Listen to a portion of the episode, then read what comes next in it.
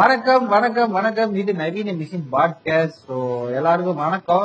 கிட்டத்தட்ட ஒரு தேஜா ஃபீலிங் தான். ஒரு வருஷத்துக்கு முன்னாடி நானு ஸ்ரீவாகன், தமிழ் செல்வி மற்றும் அத்திப்பட்டி ஆஞ்சநேயா எல்லாரும் சேர்ந்து உட்காந்து பாட்காஸ்ட் பண்ணிட்டு இருப்போம். திருப்பி வந்து நான் எனக்கு மும்பையில கொரோனா கேசஸ் ரைஸ் ஆனதுனால திரும்பி ஊருக்கு வந்துட்டேன். அதே மாதிரி இருக்குது. அப்படியே போன வருஷம் என்ன மாதிரி ஒரு நிலைமையில பாட்காஸ்ட் பண்ணுமோ அதே மாதிரி பாட்காஸ்ட் பண்ணிட்டு இருக்கோம். ஸோ சொல்லுங்க அத்திப்பட்டி ஆஞ்சநேயா, டாபிக் போறதுக்கு முன்னாடி இந்த ஒரு வருட காலம் இந்த எப்படி இருந்தது உங்களுக்கு? இப்ப திருப்பி அதே மாதிரி இருக்குதுங்களா லைஃப் போன வருஷம் இருந்த மாதிரியே? குவைட் பிட் சேஞ்சுன்னு தான் சொல்லணும் கண்டிப்பா. ஏன்னா நம்ம லைஃப்ல நிறைய விஷயத்த பாத்துருப்போம். ஆனா ஒரு வருஷம் அப்படியே போனதும் யாருக்கும் தெரிஞ்சிருக்காது. நம்ம வீட்லயே உட்கார்ந்து இருக்கோன்றத நினைச்சு பார்த்தா கண்டிப்பா நம்ம எவ்வளவு விஷயத்த எழுந்திருக்கோம்னு தெரியும். அதே நேரத்துல எவ்வளவு விஷயம் பாத்துருக்கோம். ஒரு புது எக்ஸ்பீரியன்ஸ் ட்வெண்ட்டி ட்வெண்ட்டி ஒன் புதுசா இருக்கும்னு நினைச்சேன். ஆனா ட்வெண்ட்டி அந்த ட்வெண்ட்டி ட்வெண்ட்டியோட இன்னொரு எதிரொலிந்த மாதிரி இருக்குமோன்னு ஒரு பயமும் இருக்கு. அப்படியே எனக்கு எனக்கு பர்சனலா மூணு மாசம் மும்பை போயிட்டு வந்ததுக்கு அப்புறம் அவ்வளோ ஒரு ஒரு மூணு மாசம் மும்பை லைஃப் வந்து அவ்வளோ இதுவா நார்மலைஸ் ஆச்சுன்னு சொல்ல முடியாது. பட் ஓகே பரவாயில்ல. இந்த ஒரு ஒரு வருஷம் அடி வாங்கினதுக்கு எனக்கு அந்த மூணு மாசம் பரவாயில்ல. திருப்பி அதே ஸ்டேஜுக்கு வந்து உட்காந்துருக்கேன். தாண்டி செல்வி நீங்க சொல்லுங்க, ஒரு வருடம் போன வருஷத்துக்கு இந்த வருஷத்துக்கு சேஞ்சுன்னு பார்த்தா எதுவும் இல்ல. அதே மாதிரிதான் இருக்கும். முன்னேற்றம்னு பார்த்தா எதுவும் இல்ல. ஆனா ரெஸ்பான்சிபிலிட்டி கில்ட்டு நாளாக நாளாக அதிகமாயிட்டே வருது. நீங்க என்ன ப்ரோ எனக்கு பயமா இருக்குன்னு சொல்லி முடிச்சா அதுக்குள்ள அப்படிதான் இருக்க போறீங்க. இந்த புண்டை இதோட நிக்காது. இப்பதான் ஆர்வமா இருக்கு. இது இன்னும் நம்மளை போட்டு சிறிய விதத்துல நிறைய இருக்கு. நம்மளை போட்டு கிரேடியேஷன் பண்ணாது விடாது. இதுக்கெல்லாம் காரணம் இதுக்கெல்லாம் பழைய தூக்கி நான் அந்த கொரோனா மேலையும் போட மாட்டேன். இதெல்லாம் இல்லைனாலும் இப்படிதான் இருந்திருக்கும். இல்ல இல்ல அப்படின்னு சொல்ல முடியாது. பெரிய லெவல் சேஞ்ச் இல்ல. எப்பயுமே வந்து பாத்தீங்கன்னா ஒரு வருஷம் வந்து இப்ப திடீர்னு வந்து இப்ப நீங்க ஏப்ரல் இருக்கீங்கன்னா போன வருஷம் ஏப்ரல் நான் எப்படி இருந்தேன்னு யோசிச்சு பார்க்கும்போது நம்மளுக்கு அந்த ஒரு வருடம் என்ன செஞ்சோம் அந்த ஒரு வருஷம் எப்படி இருந்ததுன்னு சொல்லிட்டு ஒரு கிராஃப் தெரியும். ஆனா லிட்டரலி பாத்தீங்கன்னா போன வருஷம் ஏப்ரலுக்கு இந்த வருஷம் ஏப்ரலுக்குமே எனக்கு லிட்டரலா பெரிய சேஞ்சே இல்லை. நான் அப்படியே அதே இடத்துல காணாம போயிருக்கு. சிட்டிசன் அத்திப்பட்டியே காணாம போச்சு. நான் ஏன் அத்திப்பட்டியே கேலண்டர்ல காணாம போயிடுச்சு. அத்திப்பட்டி எங்க நான் ஏன் பொற்காலம் பொற்காலம் சொல்லுவாங்கல்ல, அது நம்மளோட இது விடியலையே இல்லாத ஒரு காலம் தான் இந்த ரெண்டாயிரத்தி இருபது. எல்லாருமே பணக்காரல இருந்து ஏழா வரைக்கும் வீட்லயே உட்காந்துட்டு அது அப்படியே இல்ல இல்ல இல்ல அதெல்லாம் சொல்ல மாட்டேன். இந்த ஜிபிஎம் மிடில் கிளாஸ் பாய்ஸ் எல்லாம் வந்து நல்லா குஜாலா தான் இருந்தாங்க. ஏன்னா நான் படிக்கிற காலேஜ்லயே செலவெல்லாம் பாத்தீங்கன்னா இன்ஸ்டாகிராம் எல்லாம் பாத்தீங்கன்னா அவங்கள பத்தல கும்மால எப்படிதான் நீங்க மட்டும் இப்படி இருக்கீங்கிற மாதிரி இருந்தது. இந்த கில்லியில கேட்பாங்கல்ல நாட்டுல மழை இல்ல விவசாயம் இல்லங்கிற மாதிரி நாட்டுல நிம்மதி இல்ல பூரா பயில டிப்ரெஷன் இருக்காங்க. ஆனா உங்க கும்பல் மட்டும் என்னால குஜாலா இருக்கீங்களே ப்ளீஸ் சேஜி.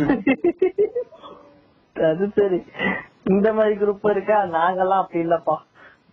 ஆனா அவனுக்கு கேட்ப ஆனா ஆனா அவனுங்கிட்ட கேட்டீங்கன்னா வந்து இல்ல இல்ல எங்களுக்கு ஆயிரத்தி கஷ்டம் இருக்கு, எங்களுக்கு நிறைய டிப்ரெஷன் இருக்கு, டிப்ரெஷன்லதான் கொஞ்சம் ஜாலியா என்ஜாய் பண்றீங்க வாழங்க ஏறீங்களா வாங்க. டிப்ரெஷன் எல்லாம் முப்பது செகண்ட் வாட்ஸ்அப் போவோம். உள்ளுக்குள்ள உள்ளுக்குள்ள அழுகிற வெளியில நான் சிரிக்கிறேன். ஏன் அது எங்க இப்ப பாத்து என்ன நீ கண்டிச்சு இதுல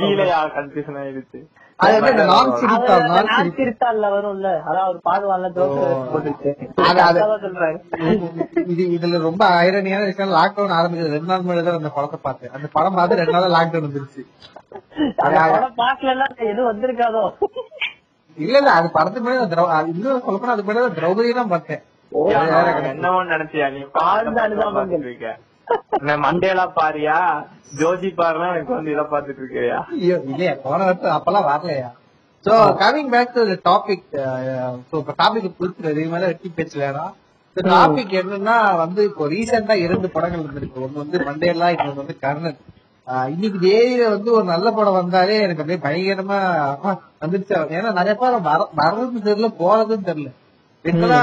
மாஸ்டருக்கு அப்புறம் பாத்தீங்கன்னாலே நிறைய படம் வந்தது. என்னென்ன படம் வந்துச்சு தமிழ் எது வந்துதா இதெல்லாம் எப்ப வந்துச்சு தியேட்டரா ஓடிடிங்கிற ஒரு கன்ஃபியூஷன் நிலையிலே இருக்கு.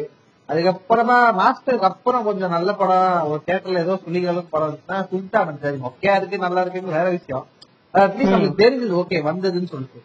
அதுக்கப்புறம்னா ரெண்டு படங்கள் வந்து ரொம்ப மூணு படங்கள் சொல்லுவோம். ஒண்ணு வந்து மலையாளத்துல வந்து ஜோதி நல்லா இருந்தது. நம்ம ஊர்ல வந்து பாத்தீங்கன்னா மண்டேலா, இன்னொன்னு கர்ணன். சோ மண்டேலா கர்ணன் பார்க்கும்போது எனக்கு பொதுப்பான்மையா எனக்கு ஒரு விஷயம் தெரிய வந்ததுன்னா ரெண்டுமே அந்த ஒரு ஒரு காஸ்ட் பேஸ்ட் அந்த ஒரு அப்ரஷனையும் சரி பிளாட் வேறையா இருந்தாலும் அந்த ஒரு ஒரு ஒரு மெயினான அதுக்கு ஒரு கோர் ஐடியான்னு சொல்லுவாங்க. அது எனக்கு எனக்கு ஒன்னா தெரிஞ்சது. அது போக நான் அந்த படத்தை பத்தி நிறைய போஸ்ட் போடும் போது என்கிட்ட வந்து நிறைய பாய்ஸ் வந்து சொன்னாங்கன்னா, ப்ரோ இதெல்லாம் வந்து நைன்டீன் நைன்டி செவன்ல நடந்த கதை கர்ணன்லாம், இப்பெல்லாம் அந்த அளவுக்கு யாரும் கேஸ்ட் ப்ரெஸ் எல்லாம் பண்றது, எல்லாரும் பயங்கர ஈக்குவாலிட்டியா இருக்காங்க, எல்லாரும் நல்லா ஃபன் பண்றாங்க, எல்லாரும் ஜாலியா இருக்காங்க சொன்னாங்க. எனக்கு என்ன சொல்றேன்னு சத்தியமா தெரியல. அது திருத்துக்குரியாருங்கிற மாதிரி எனக்கு இருந்தது. இவங்க என்ன யூனிவர்ஸ்ல வாழ்றாருங்க, சுத்தி சுத்தி பாக்குறாங்களா இல்லையா, நியூஸ் எல்லாம் படிக்கிறானுங்களா இல்லையா, இவனுக்கு வந்து எந்த பேசிஸ் ஏன் அவனுங்களுக்கு அப்படி தோடுது? ஏன்னா ரெண்டு நாளைக்கு முன்னாடி கூட அரக்கோணத்துல ரெண்டு பசங்க வந்து ஜாதி படுகொலை நடந்தது. என்னன்னா விடுதலை சிறுத்தைகளுக்காக ஓட்டு கேட்கறதுக்காக போன ஒரு தெருல போயிருக்காங்க. அந்த தெருல வந்து பாமக காரங்க வந்து இருந்ததுனால இங்க எப்படா எங்க தெருல வந்து ஓட்டு கேட்கலாம்னு சொல்லிட்டு அந்த பாமக காரங்க அடிக்கடி சண்டையில ரெண்டு பசங்க கோடு சொல்லியிருக்காங்க. இனி வரைக்குமே இது நடந்துகிட்டுதான் இருக்கு. இந்த இருபத்தி மூணு ஏப்ரல் ரெண்டாயிரத்தி இருபத்தி ஒண்ணு ஏப்ரல் வரைக்குமே. சோ சொல்லுங்க காமி செல்வி ஆஞ்சநேயா, இவனுக்கு ஏன் இப்படி இப்படி ஒரு மைண்ட் செட்ல இருக்காங்க? நம்ம மண்டேல கர்ணன் பத்தி பேசுறதுக்கு முன்னாடி இவனுக்கு ஏன் இந்த மைண்ட் செட்? இன்னுமே நிறைய பேருக்கு வந்து ஜாதி பல்கொலைகள், ஜாதி ஒடுக்குமுறைகள்லாம் இன்னுமே நிறைய இருக்கு. அதெல்லாம் ஏன் அந்த இதுவே மைண்ட் செட்ல இருக்காங்க? அதெல்லாம் நடக்கலங்கிற ஒரு மைண்ட் செட் இவனுங்க அதிகமா. இவனுக்கு என்ன என்ன மாதிரி பேசிக்கிறாங்கன்னா, நாங்களே அதெல்லாம் மறந்துட்டு வாழ்ந்துட்டு இருக்கோம், இப்ப கொண்டு வந்து இதெல்லாம் அது பண்ணாங்க, இதெல்லாம் எதுக்கு ப்ரோ, நல்லதுக்கா, அழிவுக்குதான் ப்ரோ, இதெல்லாம் வயலன்ஸ் ப்ரமோட் பண்றாங்க ப்ரோ, அந்த மாதிரி பேசிட்டு இருக்காங்க. கேஜிஎஃப் எல்லாம் வயலன்ஸ் ப்ரமோட் பண்ணலீங்களா ப்ரோ? அவங்க கேக்குற ஒரே கேள்வி, கேஜிஎஃப் எல்லாம் என்ன ஆச்சு? சின்ன கவுண்டரு, அப்புறம் வேற ஏதாவது படம் இருக்குமே, நிறைய இருக்கு. நான் ஒரு லிஸ்ட் எடுத்து இப்போ எனக்கு இவரு ஒரு ரெண்டு மூணு கே ஸ்ரீகுமார் படத்தை எடுத்துங்க ப்ரோ. கே ஸ்ரீகுமார் படம் முக்காசி அந்த ஒரு டைம் பீரியட்ல வந்தது. பாத்தீங்கன்னா சேரன் பாண்டியன்னு ஒரு படம் இருக்கும், நாட்டாமை, அப்புறம் பரம்பரை, சின்ன கவுண்டரு, அப்புறம் வந்து ஈவன் சக்கரம், இது எல்லாமே விஜயகாந்தோட மேக்ஸிமம் படம் எல்லாம் அப்படி வரும். ஈவன் நம்ம இன்னும் சொல்ல போனா நம்ம சூரியவம்சம் சூரியவம்சம் ஓத்துட்டு இருப்பாங்க. அதுவே வந்து பாத்தீங்கன்னா ஒரு ஜாதி பெருமை பேசுற படம் தான் கவுண்டர். சக்திவேல் கவுண்டரு, சின்ராஸ் கவுண்டரு, சின்ராஸ் கவுண்டரு இன்னும் இன்னும் சொல்ல சில படம் பிளேட்டண்டா பேசுவோம். பட் ரொம்ப இன்னைக்கு வந்து நம்ம திரௌபதியை போட்டு நான் அடிச்சிட்டு இருக்கேன். பட் அந்த டைம்ல வந்து ரொம்ப சட்டலா அப்படிதான் தம்பி. இதெல்லாம் ஒரு நியூஸ் வந்துச்சு என்னன்னா, இப்போ இப்போ மாரி செல்வராஜும் சூர்யாவும் படம் பண்ண போறாங்க அப்படின்னு சும்மா ஏதோ கும்பல ரூமர் ஒரு வச்சு ஒரு டேரக்டர் வச்சு ரூமர் வர்றதான். அப்போ யோ இவன் இவன் நமக்கு வேண்டாம்னே, இவன் சகவாசமே வேணாம்னே அப்படின்னு ஒருத்தன் மீன் போட்டிருந்தான். யார் யார் இப்போ யாரு இது வந்து சொல்றா? யாரு வந்து சூர்யா கிட்ட போய் சொல்ற மாதிரி மாரி செல்வராஜ் சவாசம் நம்மளுக்கு வேணாம்னு சொல்லிட்டு? ஆமா கரெக்ட் தான். ஏன்னா சூரிய சூர்யா உள்ள பூந்துட்டாருன்னா அங்க விவசாயம் வந்துடும். அது வேணாம். அங்க போனா அப்புறம் மாரி செல்வராஜ் படத்துல வந்து விவசாயிகளுக்கு முக்கியம் இந்த கன்னிஸ் எல்லாம் வந்துட்டு நம்ம மாரி செல்வராஜ் வச்சு அவங்க தலைவர் வச்சு படம் பண்ணா அது வந்து ஆமா அவர் தலைவர் வந்து அவங்க அவங்க நினைக்கிற மாதிரி படம் தான் நடிக்கணும் அப்படின்னு விரும்புறாங்க. இன்னும் எனக்கு இன்னும் சொல்ல போனா கர்ணன் படத்திலே வந்து பாத்தீங்கன்னா மாசி இருந்தது. பட் அது ஓகே, எனக்கு மாரி செல்வராஜ் அதை எடுக்கணும்னு நினைச்சு எடுத்திருந்தாருன்னா எனக்கு எந்த பிரச்சனையும் கிடையாது. பட் அது அந்த தனுஷ்காக ஃபுல்லா அங்க வச்சதாங்கிறது ஒரு கேள்வி எனக்கு இருந்தது. ஓகே, மேபி தனுஷ் நடிக்காம வேற ஒருத்தர் ஒரு கதிரோ இல்ல வேற ஒரு ஹீரோ நடிச்சிருந்தா எனக்கு கர்ணன் இதே மாதிரி இருந்திருக்குமாங்கிற ஒரு கேள்வி எனக்கு இருந்தது. இப்போ வந்து ப்ரோ நான் இன்னும் கர்ணன் பாக்கல, ஓகேங்களா? இப்ப நீங்க கேட்ட கேள்வியும் நீங்க சொன்னது வந்து எனக்கு வந்து ட்ரைலர் பார்க்கும் போதும் லைட்டா தோணுச்சு, தனுஷ்காக இல்ல இந்த மாதிரி ஒரு ஆள் வந்து கேக்குற மாதிரி எடுத்திருப்பாங்களோ, தனுஷ்காக ஏதாச்சும் இருக்குமோ. ஏன்னா மாரி செல்வராஜோட ஸ்கிரிப்ட பாக்கும்போது அவர் கண்டிப்பா ஒரு காமன் மேன் வந்து இதை எதிர்கொள்ற மாதிரிதான் அவரோட ஸ்கிரிப்ட் இருக்கும், ஓகேங்களா? ஏன்னா அதனால துருவிக்கிற மாதிரி ஒரு ஆள ஒரு படத்துக்கு கேட்ச் பண்ணிருக்காரு, அதுவும் ரஞ்சித் ப்ரொடக்ஷன்ல, ஓகேவா? இப்போ அதே மாதிரிதானே தனுஷ்கும் பண்ணிருப்பாங்கன்னு தான் எனக்கு தோணுச்சு.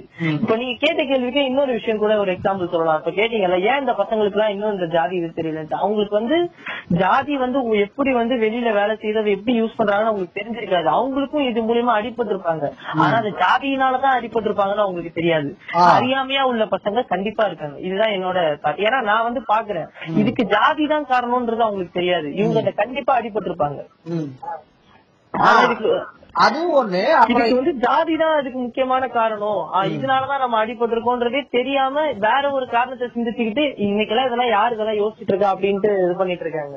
ரெண்டாவது வந்து அது வந்து உலகத்தை வந்து ரொம்ப ஸ்ட்ரெயிட் பார்வர்டா பாக்குறது. அவங்களுக்கு வந்து ஏன்னா வந்து என் கூட ஒரு ஒரு மும்பையில வந்து என் கூட ஒரு ரெண்டு தமிழ்கார பசங்க இருக்காங்க. அதுல ஒரு பையன் வந்து நிறைய புக்ஸ் எல்லாம் படிப்பான், எல்லாம் படிப்பான். பட் ஆனா வந்து பாத்தீங்கன்னா இந்த கிரவுண்ட் ரியாலிட்டியை பொறுத்த வரைக்கும் அவனுக்கு ரொம்ப ஒரு மாதிரி எப்படி சொல்றது, ஒரு ஜென்ரிக்கான அப்ரோச் அவங்களுக்கு இருக்கும். நாங்க ஒரு நாள் வந்து பேசிட்டு இருந்தோம் இந்த மாதிரி வந்து ஏன் இப்ப வந்து ஏன் எல்லாம் நடராஜ தூக்கி வச்சு கொண்டாடுறாங்கன்னு கேட்டோன்னே நான் சொன்னேன், ஏன்னா வந்து நடராஜ எல்லாரும் தூக்கி வச்சு கொண்டாடுறதுக்கு காரணம் வந்து அந்த பேக்ரவுண்ட்ல இருந்து அந்த கம்யூனிட்டில இருந்து ஒரு பையன் வந்து இன்னைக்கு இந்தியன் டீம்ல நம்ம ஊர் சைட்ல இருந்து இந்தியன் டீம்ல போய் விளையாடுறது ரொம்ப பெரிய விஷயம். இவ்வளவு வருஷம் இந்தியன் ஹிஸ்டரியில இப்பதான் நடந்திருக்கு. ஏன்னா நமக்கே தெரியும் நம்ம ஊர் சைட்ல இருந்து போன எல்லா தமிழ்நாடு தர பசங்களும் ஐயர் பசங்க அவாதான் போயிருக்காங்க, நிறைய போயிருக்காங்க. அவ நிறைய இல்ல அவாதான் போயிருக்காங்க.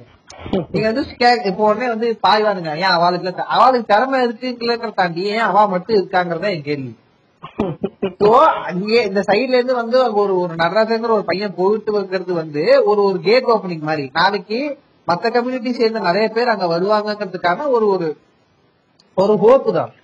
அவனுக்கு கொண்டாடுறதுக்கு காரணமே நம்மள ஒருத்த போயிட்டான்ற ஒரு சந்தோஷம்.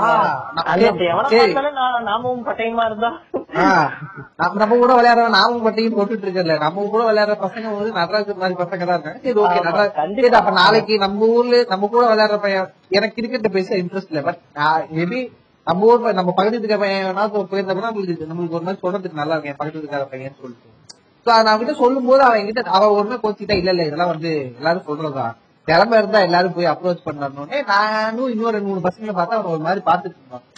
ஏன்னா சொல்லி புரிய வைக்கிறேன் இல்லப்பா தம்பி நீங்க நினைக்கிற மாதிரி உலகம் நீ உலகோட சுத்தி அவ்வளவு ஸ்ட்ரைட் பார்வர்டா இல்ல, நீ நினைச்சிட்டு இருக்க திறமை இருந்தா அங்க போய் ரீச்சிடலாம், பட் அப்படி கிடையாது. நடராஜனுக்குமே அந்த நடராஜனுக்குமே அவன் விளையாண்ட டீம் இதே சிஎஸ்கே மாதிரி ஒரு டீமுக்குள்ள வந்து அவன் விளையாண்டுதான் இவ்வளவு சீக்கிரம் தெரியாது.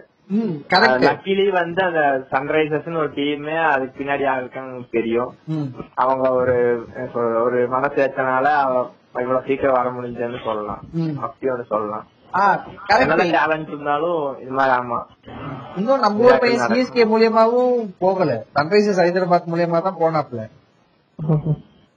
அதுவே நமக்கு பாத்தீங்கன்னா நம்ம நம்ம ஊர்லயே ரெண்டு பசங்க இருக்காங்க, சாய்கோஸ்கி அப்புறம் இன்னொரு பையன் இருக்கான் ஜெகதீசன். அவன் இனியும் ஐபிஎல் விளையாட கூட சான்ஸ் கிடைக்காம உட்கார்ந்து இருக்காங்க. தெரியல அது நடந்தால்தான் சிஎஸ்கே எப்படி அவன் அனுப்ப மாட்டா, ஏதாவது ஏதாவது நடந்தா உண்டு. சோ இது ஏன் நான் சொல்ல வந்தேன்னா அந்த பையனை பொறுத்த வரைக்குமே இன்னும் ஒரு உலகம் வந்து ஸ்ட்ரைட் பண்ண ஜாதி பிரச்சனை இப்ப இல்ல. சோ அவனுக்கு எங்க எதோ புதுத்த போகுதுன்னா ஓ உனக்கு சுத்தி நடக்கிறதுலாம் வந்து வேற ஏதோ பாலிடிக்ஸ் பொலிட்டிக்ஸ் ஒண்ணு இருக்கிறது தெரியும், பட் அது ஏன் நடக்குதுன்னு புரிய மாட்டேன். அங்க வேணா அங்க கரப்ஷன் ஒண்ணு ஒன்னு பிராண்ட் பண்ணிடுறாங்க. தம்பி அது கரப்ஷன் இல்லப்பா, கரப்ஷன்றது காசுக்கு இருக்கணும் இல்லாத பிரச்சனை, பட் அவனுக்கு கரப்ஷன் மட்டும் இல்ல வேற ஒரு மேட்டர் இருக்கு, அதுக்கு பேரு கேஷ் பாலிடிக்ஸ். அவன் ஆளுங்களை டாமினன்சியா கொண்டு வரணும்னு சொல்லிட்டு அவன் இருப்பான். இது அவன் ரொம்ப நேரம் ஒத்துக்கவே இல்லை. விட்டுட்டு அது ஒரு பாயிண்ட்ல இருந்து பர்சனல் ஆர்குமெண்ட் மாதிரி இருந்துச்சு. நான் அங்கேயே நிறுத்திட்டேன், சரி ஓகே உனக்கு இதான் உண்மைன்னா நீ இதே வச்சுக்கணும் சொல்ல விரும்பல. இது இன்னும் தாண்டி அவனுக்கு என்னன்னா பெரிய பெரும்பாலும் வந்து சுத்தி இருக்கிற விஷயங்கள் பெருசா அப்சர்வ் பண்றது இல்ல. ஏன்னா அவங்க வந்து ஒரு சொபிஸ்டிகேட்டடான இடத்துல இருக்கிறது சுத்தி இருக்க எந்த விஷயத்தையும் அக்செப்ட் பண்ணிக்க அவனுங்களால எடுத்துக்க முடியல.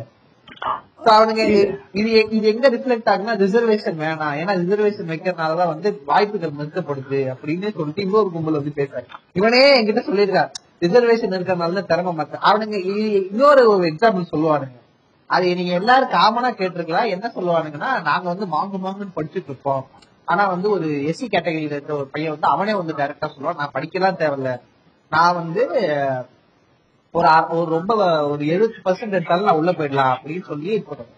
அவனுக்கு என்னன்னா அவனுக்கு என்ன எங்க பொச்சிருச்சுன்னா பாரு ஒரு எஸ்சி பையன் வந்து இவ்வளவு திறமையே எல்லாம் உள்ள போறான் திறமையே எல்லாம் உள்ள போறான்னு சொல்லிட்டு. சோ இது எவ்வளவு கூமுட்டத்தனமா இருக்கு. ஃபர்ஸ்ட் அது பேசிடுவோம். ஒரு முக்கியமான விஷயத்த நான் ஒண்ணு சொல்றேன், இதை கண்டிப்பா இங்க பதிவு பண்ணியே ஆகணும். முக்கியமா இந்த மாதிரி எலைட்னு கிடையாது, இல்ல மிடில் கிளாஸ்ன்னு கிடையாது, நார்மலான பீப்புள்ஸே வெளியில இதை பத்தி இந்த கேஸ்ட் விஷயம்ன்றது ஒன்றை பத்தி தெரிஞ்சாலும் கூட சொசைட்டியை பத்தி பயப்படுவாங்க. அவங்களுக்கு சொசைட்டியை பத்தியும் தன்னோட கூட தன்னோட சொசைட்டியை பத்தி ரொம்ப பயம் இருக்கும். இத பத்தி பேசினா எங்க நமக்கு ஆப்பாயிடுமோன்னு சொல்ற ஒரு கேட்டகரியும் இருக்கு. இத பத்தி எதுக்கு நமக்கு தேவையில்லாத விஷயம், இதெல்லாம் இன்னும் யாரு நம்பிக்கை அந்த மாதிரி ஒரு குரூப்பும் இருக்கு. நான் அந்த ரெண்டு குரூப்பையுமே நான் பாக்குறேன். அதே மாதிரி கேஸ்ட் விஷயத்துல இன்னமும் கண்ணிங்கா இருக்கிறவனையும் நான் பாத்துட்டு தான் இருக்கேன். ஓகேங்களா? ஏன்னா நான் வந்து நிஜமா இது ஒரு ஒரு சுமாரா ஒரு ரெண்டு மூணு வருஷத்துக்கு முன்னாடி என்கிட்ட நீங்க கேட்டிருந்தீங்கன்னா, நீங்க இப்ப நம்ம எந்த டாபிக்கை பத்தி பேசுறோமோ அதுல உள்ள ஒரு ஆளா நானும் ஒரு நார்மலான ஆளாதான் இருந்திருப்பேன். அதெல்லாம் யாரு பாக்குறான்ட்டு. ஆனா ஒரு கலரை வச்சோ இல்ல அவனோட அப்பியரன்ஸ வச்சு அவன் இதுதான் அப்படின்ற மாதிரி ஒரு கொண்டு ஒரு ஒரு சித்தாந்தத்தை கொண்டு வரும்போது அவன் அவனை நார்மல் மனுஷனாவே அங்க யாரும் பாக்குறது இல்ல. ஓகேவா? இல்ல ஒரு தண்ணி குடிக்கிறதுக்கு கூட யோசிக்கிறாங்க. அவன் குடிக்கிறான், நம்ம வேற வேற பாத்துக்கலாம் அப்படின்னு சொல்றாங்க ப்ரோ. அதெல்லாம் எப்படி ஏத்துக்க முடியும் சொல்லுங்க? இது சென்னை மாதிரி ஒரு மெட்ரோபாலிட்டிக் சிட்டில நடக்குது. இந்த விஷயத்துல இந்த விஷயத்துல என்னதான் எம்ஜினா வந்து எம்ஜினா எம்ஜினாவோட வீடியோ வந்து ரொம்ப வருஷமே ஆச்சு பாத்து, சுத்தமா பாக்குறது இல்ல. இந்த விஷயத்துல எம்ஜினாவோட புரிதலுமே இந்த இந்த விஷயத்துல நல்லாதான் இருந்துச்சு. அவர் வீடியோவை பத்தி நான் பார்த்தேன். இந்த மாதிரி ஏதாவது ஒரு படம் இந்த மாதிரி வந்துச்சுன்னா ஒரு கான்ட்ரவர்சி பண்ணா சின்ராச கையிலேயே பிடிக்க முடியாது, உடனே அவர் வீடியோ போட்டுருவாரு. பாத்த ரேண்டமா பாத்துட்டு இருக்கும்போது அவரோட புரிதல் அவர் பேசும் விஷயமும் நல்லாதான் இருந்துச்சு. என்ன சொன்னாரு?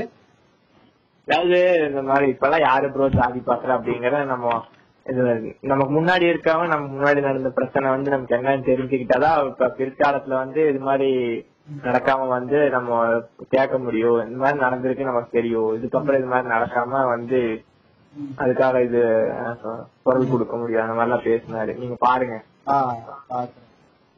எனக்கு என்னமோ எம்ஜிஆர் தான் மாறி கொண்டு வருகிறாருங்கிற மாதிரி ஒரு தோல்வி தெரியல. பாப்போம் எப்படி என்னன்னு நம்ப முடியாதுனால.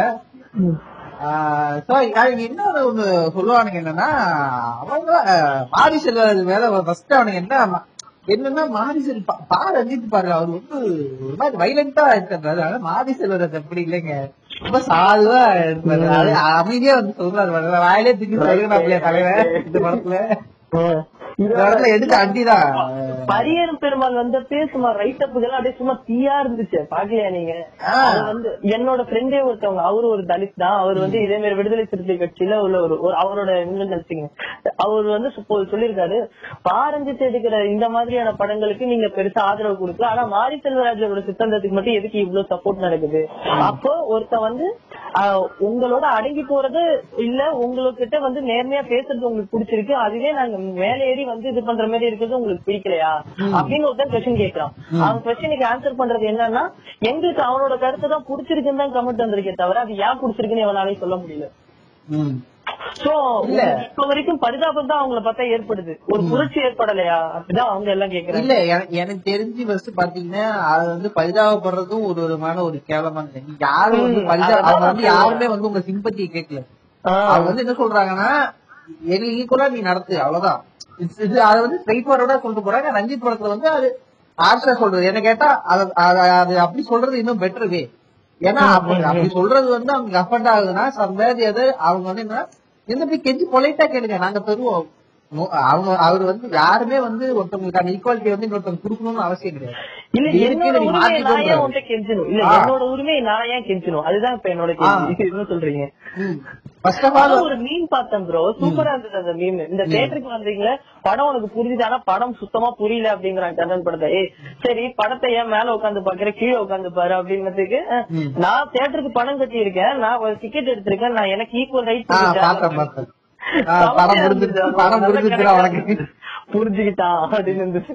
இல்ல இன்னும் இன்னும் ஒரு ஒரு மாமா ஒருத்தர் வந்து படம் வந்து வரையவே இல்ல, தனுஷெல்லாம் எதுக்கு போய் நடிக்கிற அந்த மாதிரி படத்தெல்லாம் போய் நூலு போய் நூலு தெரியுது போய் ஒரு ஒரு நாமம் போட்டுட்டு வந்துட்டாப்ல. அவர் பொண்டாட்டி வந்து தள்ளிட்டு இருந்தது போக மாமா பின்னாடி அந்த நாலு குடிமைக்கு க்ளோஸ் போயிடாம போட்டுருந்தோம் கமெண்ட்ல. என்னதான் பிரச்சனை இவங்களுக்கு என்ன இது பெருமை? சோ இது வந்து என்னோட ஒரு க்ளோஸ் சோர்ஸ்ல இருந்து வந்த ஒரு விஷயம். அதாவது வந்து என் ஃப்ரெண்டு வந்து, நான் யாரும் ரிவீல் பண்ண விரும்பல, என் ஃப்ரெண்டு வந்து கவிதாலயா டைம் என்ன பாஸ் பாத்தீங்களா? கவிதாலயா தெரியும், பாலச்சந்தரோட அறிமுகம் தேவையில்லை. இப்ப ரீசெண்டா அவங்க பண்ணோட ஒர்க் இப்ப நீங்க நினைச்சிருக்க கவிதாலயா எங்க இருக்கு, அவங்க டைம் என்ன பாஸ் எடுத்தாங்க ப்ரோ. நம்ம இது பண்ணது ப்ரோ, அந்த இது பேர் குதிரை ஓடுமே நம்ம சீரிஸ், அது அவங்க தானே பண்ணாங்க.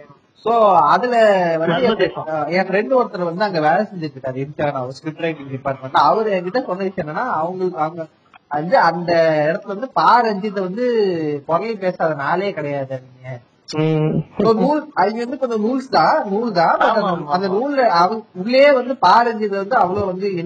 பணம் எடுக்கிறாப்ல அப்படின்னு சொல்ற நிறைய கம்ப்ளைண்ட்ஸ் அது இருக்கு. அது மட்டும் இல்லாம அவங்க என்ன அதே இடத்துல வந்து அந்த ஃப்ரெண்ட் என்ன சொன்னாப்லன்னா, ஏன் வந்து நான் கேட்டேன் ஏன் ரஞ்சித் மேல அவங்களுக்காக, ரஞ்சித் அவங்க யாருக்கும் பிடிக்காது.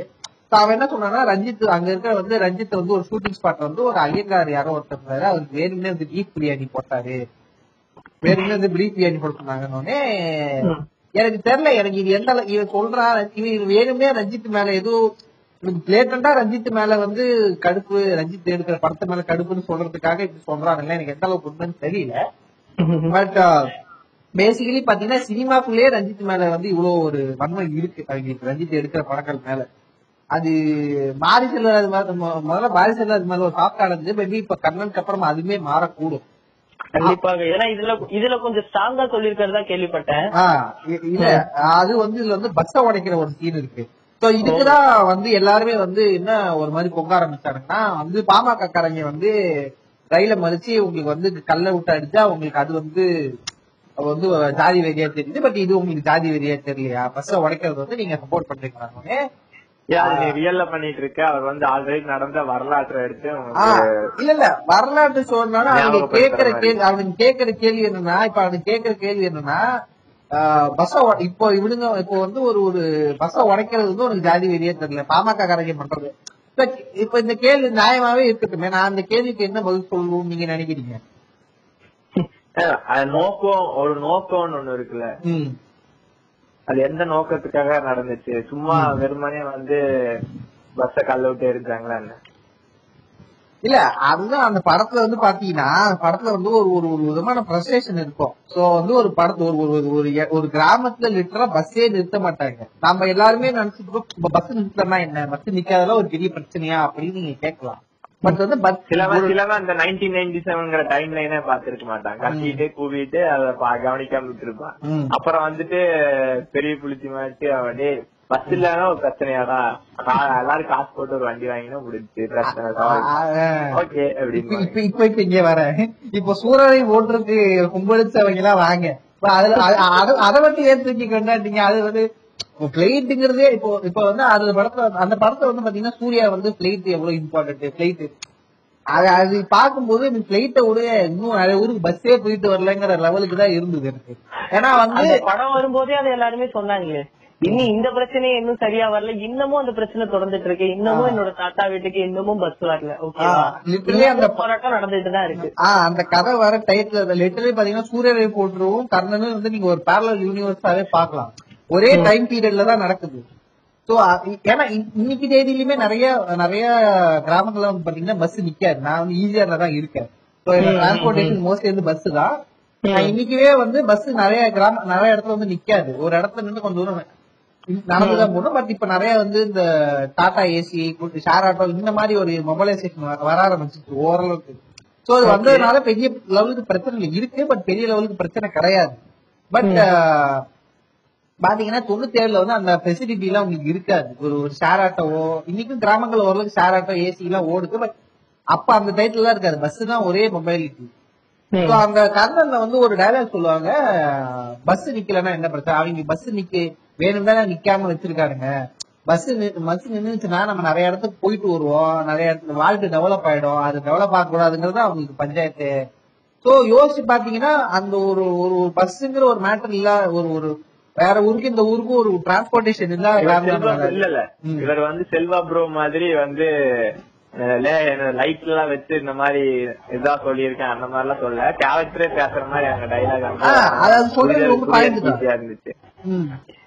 ஓ இவங்க அந்த குறியீடு எல்லாம் வைக்காம டைரக்டா போட்டு குறியீடு வச்சிருக்காங்க. ஆனா வந்து இல்ல இல்ல குறியீடு வைக்கிறது தப்பு இல்லைங்க, ஆனா கதையே குறியீடுலதான் நான் சொல்லுவேன்னா எங்கத போறது நானு.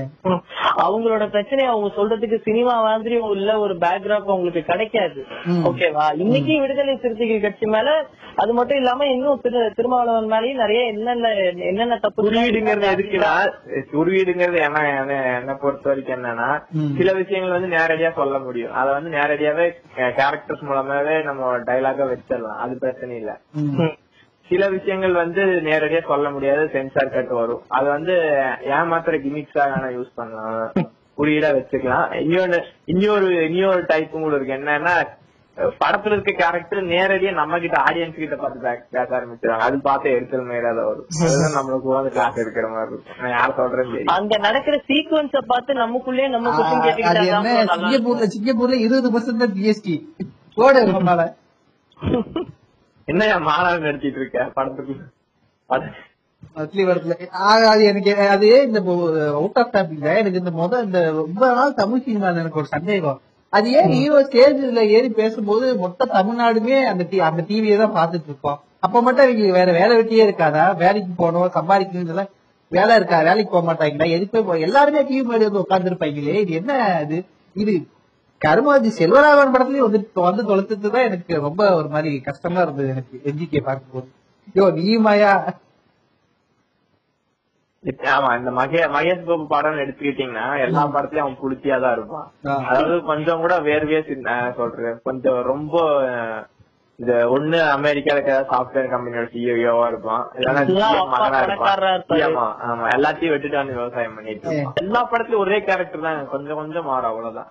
இதே அடுத்த ஒரு சர்க்கார் தான் அவன் எல்லா படமும் அப்படிதான் இருக்கும் மோஸ்ட்லி. அப்படி சொல்ல முடியாது. விஜய் நடிச்ச முக்காவாசி படம் நம்ம மகேஷ் பாபு ரீமேக் தான். அதுக்கு என்ன மகேஷ் பாபு வந்து கலிஜான்னு ஒரு படம் கொஞ்சம் கொஞ்சம் டிஃபரெண்டா இருக்கும் படம். அந்த ஒரு படம் ஓடல, அதை வச்சுக்கிட்டே அவருக்கு எந்த படம் வந்தாலும் விட்டு கொடுப்பாருங்க. இப்படிதான் கலிஜா. எப்படி வந்து நீங்க வந்து சிம்பு கிட்ட நீங்க ஏதாவது வச்சுக்கிட்ட இப்படிதான் நான் ஒரு காலத்தை பானம் மன்மதன் அப்புறம் அப்புறம் வேற என்ன படம் அப்புறம் வந்து இந்த மாதிரி படம் எல்லாம் நடிச்சேன். ஆனா வந்து இந்த படத்தை ஓட வைக்கல அவார்டு அத நினைச்ச இருக்கமே. இப்ப புதுப்பேட்டை அந்த ஆயிரத்தி ஒரு இந்த மாதிரியான படம் வந்து ரீரிலீஸ் பண்றாங்கன்னா அது வந்து அன்னைக்கு ரிலீஸ் ஆனப்போ வந்து அதுக்கு அதுக்கு உண்டான ரெவன்யூ வரல. இல்லங்க இல்லங்க நீங்க எப்ப செல்வராகவன் படம் புது படம் ரீரிலீஸ் அந்த ரீரிலீஸ்க்கு உண்டான மரியாதையே போகுது இல்ல. அது வேற எதுவும் இல்ல, செல்வராகவன் படம் புது படம் வரப்போகுதுன்னு அர்த்தம். அடுத்து பாருங்க, இப்ப வந்து இந்த தனுஷ் கூட ஒரு படம் பண்றாருல, நானே நானே வருவேனோ இல்ல வந்து இவரு கூட படம் இப்ப ஒரு படம் நடிக்கிறாரு. அந்த படத்துல சாணி காகிதம் இப்ப சொல்ற பாட்காஸ்ட் கேட்கற எல்லாரும் ஒரு நோட்ல குறிச்சு வச்சுக்கோங்க. சாணி காகிதம் வரும்போதும் சரி, நானே வருவேன் ரிலீஸ் அப்பயும் சரி, ஆயிரத்தி ஒரு புதுப்பேட்டை ரீரிலீஸ் நடக்கும். அது ஒரு ஒரு பத்து நாள் முன்னாடி ஒரு மாசத்துக்கு முன்னாடி ஆயிரத்தி ஒரு ரீரிலீஸ் நடக்கும். வெற்றி தியேட்டர் தானே ரீரிலீஸ் நடக்கும் பாத்துக்கங்க. அது அது கரெக்டா அவர் படம் ரிலீஸ் ஆகும் போது ரீலீஸ் பண்ணிடுறாங்க. ரீலீஸ் பண்ணி செல்வராகவனோட ஹைப் நம்ம அதே செல்வர் அப்ப பாத்தீங்கன்னா வந்து செல்வராகவனோட அந்த ஒரு பிஜிஎம் இருக்கும், அந்த மயக்கமின் பிஜிஎம் அது போட்டு செல்வராகவன் இன்டர்வியூஸ் எல்லாம் வரும். வந்து நம்மளும் அப்பா செல்வராகவன் எப்பேற்பட்ட டைரக்டர் தெரியுமா, அதே நம்ம அதே ஊர்ல இருப்போம் படத்தை ரிலீஸ் பண்ணிட்டு இருக்காங்க. இதுதான் வழக்க வழக்கமா நடக்கிற ஒரு விஷயம். ரெண்டாம் உலகம் நல்லா இருக்குமே அந்த மாதிரி ஒரு டாக் வந்துருக்கு. ரெண்டாம் உலகம் ரெண்டாம் உலகம் நீ வேணாம் பாரு, ரெண்டாம் உலகம் வந்து மறுபடியும் ரிசீவ் நல்லா ரிசீவ் பண்ண போறாங்க அப்படின்னு ஒரு காரணம் இல்ல இல்ல. உண்மையிலேயே எனக்கு ஒரு ஒரு படம் எனக்கு பெருசா வந்து ஒண்ணு பிடிச்சிருக்கு இல்ல பிடிக்கலங்கிறது, எனக்கு பாதி பிடிச்சிருக்கு பாதி பிடிக்கலங்கிறது. அதே மாதிரி ரெண்டாம் உலகம் பொறுத்த வரைக்கும் மட்டுமே எனக்கு அந்த நம்ம யூனிவர்ஸ்ல இருக்கிற அந்த ஆர்யா அனுஷ்காவோட லவ் போர்சன்ஸ் மட்டும் எனக்கு பிடிக்கும். அந்த பாட்டெல்லாம் பிடிக்கும் எனக்கு உண்மையிலே. ரெண்டாம் உலகத்தோட எல்லா ஆல்பம் ஃபுல் ஆல்பம் எனக்கு ரொம்ப பிடிக்கும். அப்புறம் அங்க அந்த இந்த யூனிவர்ஸ்ல இருக்கிறோட தெரியலையே லைட்டா செல்வா கண்ணி வாட வருது இல்ல ஏங்க டாபிக் வந்து நல்லா போயிட்டு இருக்கோம்னு நினைக்கிறேங்க. அது எல்லா போய் சோ ரீரிலீஸ்க்கே போயிட்டீங்க. So back to the topic வந்து இன்னும் வந்து இந்த ஜாதி இதே இங்க இந்த பாய்ஸ் வந்து பாத்தீங்கன்னா இந்த ஜாதியில இப்ப யார் பாக்குறா ப்ரோ பாய்ஸ் எல்லாம் வந்து சில டிப்ஸ் எல்லாம் கொடுப்பாங்க. அதாவது வந்து எளிய முறையில் ஜாதியை ஒழிப்பறிய பொடி. ஃபர்ஸ்ட் நம்பர் ஒன் ரூல்ஸ் பாத்தீங்கன்னா ஜாதி சர்டிபிகேட் இருந்து ஜாதி எடுத்தீங்கன்னா ஜாதி ஒழிஞ்சிடும். அது ஒண்ணு. ரெண்டாவது பாத்தீங்கன்னா ஜாதி சர்டிபிகேட் கிழிச்சு போட்டுருக்கீங்களா? வர வர வர வர நம்ம அக்காக்குதான் வர ஜாதி சர்டிபிகேட்டை கிழிச்சு போட்டிருக்கேன் வந்துடாது வராது. மூணாவது வந்து ரிசர்வேஷன் ஒழிச்சு மூணாவது உருட்டு ரிசர்வேஷன் ஒழிச்சிட்டீங்கன்னா ஜாதியே போயிடும். நாலாவது என்னமோ சொல்லுவாங்க கலப்பு திருமணம் எல்லாம் வேணாம், நீங்க வேற விட்டு ஜாதி திருமணம் திருமணம் பண்ண வேணாம், உங்க நீங்க ஒரே ஜாதிக்குள்ளே கல்யாணம் பண்ணிக்கோங்க. ஆனா உங்க குழந்தைக்கு வந்து உங்க ஜாதி பேர் சொல்லாதீங்க, சொல்லிட்டீங்கன்னா ஜாதியில ஒழிஞ்சு விடா இல்ல நம்மள ஜாலியா இருக்கலாம். இதுல இப்படி ஒரு பிரட்டு அப்படி ஒரு பிரட்டு மாதிரி இருக்கு. அதுதான் ஃபர்ஸ்ட் வந்து ஃபர்ஸ்ட் வந்து நம்ம நம்ம தாவி செல்வி சொல்லுவார் நம்ம பத்மகிரி அக்கா என்ன பண்ணாங்க இந்த கோர்ட்டுக்கு இந்த பக்கம் போனா நல்லா அந்த பக்கம் போனா ரொம்ப ரொம்ப கெட்டவன் இந்த பக்கமா இந்த அந்த பக்கமானு முடிவு பண்ற நேரம் வந்து வாழ்க்கையில எந்த பக்கமும் போகாம உன்னை பத்தபடியா பத்தி பேசுறேன். என்ன சொல்லிட்டு இருக்கீங்க? அதுதாங்க சொல்லிட்டு இருந்தேன். எம்மனம் ரெஃபரன்ஸ் ஏதோ டயலாக். எம்மனம் ரெஃபரன்ஸா எனக்கு அதக்கா சாம்ராஜ்யமா வித்துட்டு இருக்கு தெரியுமா உங்களுக்கு. நம்ம வருங்கால எம்எல்ஏ எந்த தொகுதி வந்து பத்மபிரியா அவங்க வந்து எந்த கான்ஸ்டிடியூஷன் அவங்க அதெல்லாம் தெரியுங்க. அதெல்லாம் நோட்டீஸ் பண்ற அளவுக்கு அவங்களுக்கு அவ்வளவு தெரியாது. அது அது ஒரு பிரச்சனை இல்ல. பட் நம்ம அக்கா வந்து என்ன சொன்னாங்கன்னா ஒரு ஒரு இன்டர்வியூல இருந்து என்ன சொன்னாங்கன்னா ஜாதி சர்டிபிகேட் வந்து அந்த யார் இது அப்படின்னு போய் பார்த்தா சரி ஏதாவது ஸ்டேட் ஃபர்ஸ்ட் ஏதாவது வாங்கியிருக்கா ஏதாச்சும் அப்படி பண்ணிருக்கு பார்த்தா டிக்டாக்ல வீடியோ போட்டு இருக்குங்க. ஆமா மையம் குரூப்ல நிக்கிற அதுவா நினைச்சேன். அதேதான் அதேதான் அடைச்சி நான் கூட என்னமோ என்னடா அது யாருன்னு தெரியலையேன்னு யோசிச்சுட்டு இருந்தேன். அவங்க எந்த கேட்டகரி தெரியுமா? சாதியில இருந்து சான்றிதழ்ல இருந்து சாதியை எடுத்துட்டா சாதி ஒழிஞ்சிரும்னு நினைச்சிட்டு இருக்கிற கேண்டிடேட். ஐயா டெக்லஸ் இவ்வளவு நேரம் நாங்க அந்த அக்காவை பத்தியா பேசிட்டு இருக்கோம். இல்ல நான் கூட வேற யாரும் அது பேரு பத்தப்பிரியா வந்து ஏதோ தமிழச்சு ஏதோ சொல்லிட்டு சுத்தி சென்னை தமிழச்சு வந்து இன்ஸ்டாகிராம் பேருங்க. எனக்கு அவ்வளவு டீடைல்டா தெரியாதுங்க. அது மதுரை மதுரவாயில் தொகுதியில நிக்கிற மக்கள் நீதி மையம் மதுரவாயில் தொகுதியில நிக்கிற எம்எல்ஏ கேண்டிடேட்.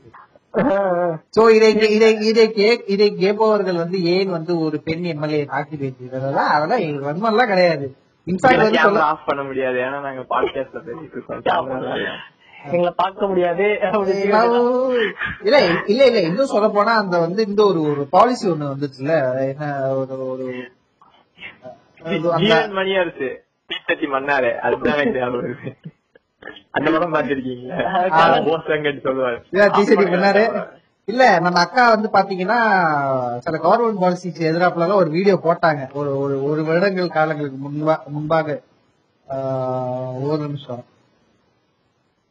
ஃபார்மர் பில்லுக்கு அப்புறம் வந்து பேரறிவாளனுக்கு அப்புறம் வந்து பாத்தீங்கன்னா மெயினா ஒரு வீடியோ ஒன்று போட்டாங்க. அதுலதான் அக்கா வைரல் ஆவாங்க. நம்ம பாஜக காரன் கூட அட்ரஸ் கூட அட்ரஸ் கூட எல்லாம் கேட்டுட்டு இருந்தாங்க. சோ அது அதுதான் வந்து பேசிக்கா ஃபார்மர் பில்லுக்கு இந்த மாதிரி இதுக்கெல்லாம் வந்து எதிர்த்து பேசியிருந்தாங்க. நம்ம அக்கா வைரல் ஆச்சு ரைட்டு. ஆனா நம்மளுக்கு தெரியாது. ஆனா அந்த நேரம் நம்மளுக்கு தெரியாது கமல் அண்ணன் நம்ம ஆண்டவர் வந்து வயலானவங்க எல்லாம் பாய்ஸ் வண்டியில போடுங்க கட்சி ஆபீஸ்க்கு போடுங்க வண்டியை அது தெரியாம போச்சு. லிட்டரலா பாத்தீங்கன்னா ஒன் இயர் லேட்டர் வந்து பாத்தீங்கன்னா அக்கா எம்எல்ஏ கேண்டிடேட்டா நிக்கிறாங்க. இன்னது கூட எனக்கு பிரச்சனையா தெரியல. பட் இங்கே தங்கிட்டாரியா இரியா சொல்லி முடிச்சுக்கிறியா போக மாட்டேங்கிறாரியா இரியா முடிச்சுக்கிறியா. அப்புறம் பாத்தீங்கன்னா நம்ம அக்கா வந்து பாத்தீங்கன்னா ஜாதி சர்டிபிகேட் கீழ்ச்சி போட்டுக்கிட்டீங்கன்னா ஜாதி ஒழிஞ்சிரும் அப்படின்றாங்க. இது வந்து பெரும்பான்மையான மனநிலை. சோ வந்து இந்த ஜாதி சர்டிபிகேட் வந்து நீங்க வைக்கிற ஆர்குமெண்ட் நீங்க ஜாதி ஒழியணும்ன்றீங்க. ஆனா ஜாதி சர்டிபிகேட் யூஸ் பண்றீங்க என்ன என்ன சந்தேகம்? இதை ஃபர்ஸ்ட் பேசிடுவோம். சொல்லுங்க ஆஞ்சநேயா நீங்க சொல்லுங்க ஏன் இந்த ஜாதி சர்டிபிகேட் கேட்டு போட்டா ஜாதி ஒழிஞ்சிருக்கும்? அவங்களோட காலத்தை பொறுத்த வரைக்கும் ஜாதின்றது அவங்க கொண்டு வந்தது இல்ல. அப்பப்பா ஐயோ அது எங்க இல்ல நாங்க இல்லப்பா ஒதுக்கிடுவாங்க. அது சொல்ல புரியாதுங்க உங்களுக்கு. பிரிட்டிஷ்காரன் கொண்டு மவுண்ட் பேட்டன் கொண்டு வந்தது பிரிட்டிஷ்காரன் கொண்டு வந்ததுதான். பிரிட்டிஷ்காரன் வந்து கொண்டு வரல என்னால ஜாதியே இருந்திருக்காரு. அவர்தான் போயிட்டாரு. அப்புறம் இன்னும் ஏன் தூக்கி தூங்கிட்டு இருக்கீங்க? இவங்க எப்படி இவங்களெல்லாம் இவங்களை ப்ரொஜெக்ட் பண்ணிக்கிற நினைக்கிறாங்கன்னா அதெல்லாம் இல்லன்னா நாங்கெல்லாம் ரொம்ப நல்லா இது வந்துருக்கு வாயில நல்லா எதுவும் சொல்ல முடியலன்னு வச்சுங்களேன். இல்லன்னா நாங்கெல்லாம் ரொம்ப நல்ல புட்டைக்குன்ற மாதிரி சொல்லிடுவாங்க. அதெல்லாம் என்னால ஏத்துக்க முடியல. எங்க வீட்டுல இந்த ஒரு காலம் சொல்லுவாங்க மழை பெய்யுது இடி பெய்யுது எல்லாரும் போயிட்டு கட்டில் கடியில ஒழிச்சுக்கோங்க அந்த மாதிரிதான் இருக்கு. அதுதாங்க கட்டில் கடியில ஒழிச்சுட்டா மழை இடியில இருந்து எதுவும் ஆகாது. மூத்த பிள்ளையை இடித்தாக்க சொல்றதை விட மோசமா இருக்கு இவங்க சொல்ற. இல்ல நான் இவங்களோட கிரிஞ்சுக்கே வரேன். இவங்க சொல்ற மாதிரி இதெல்லாமே எடுத்தாலும் இதெல்லாம் ஏன் இல்ல இதனாலதான் ஏதோ ஒண்ணு கெட்டு போச்சுன்னு புதுசா ஒண்ணு கலப்பறதுக்கும் இவங்க எல்லாம் தயாரா இருப்பாங்க. புரியுதுங்களா?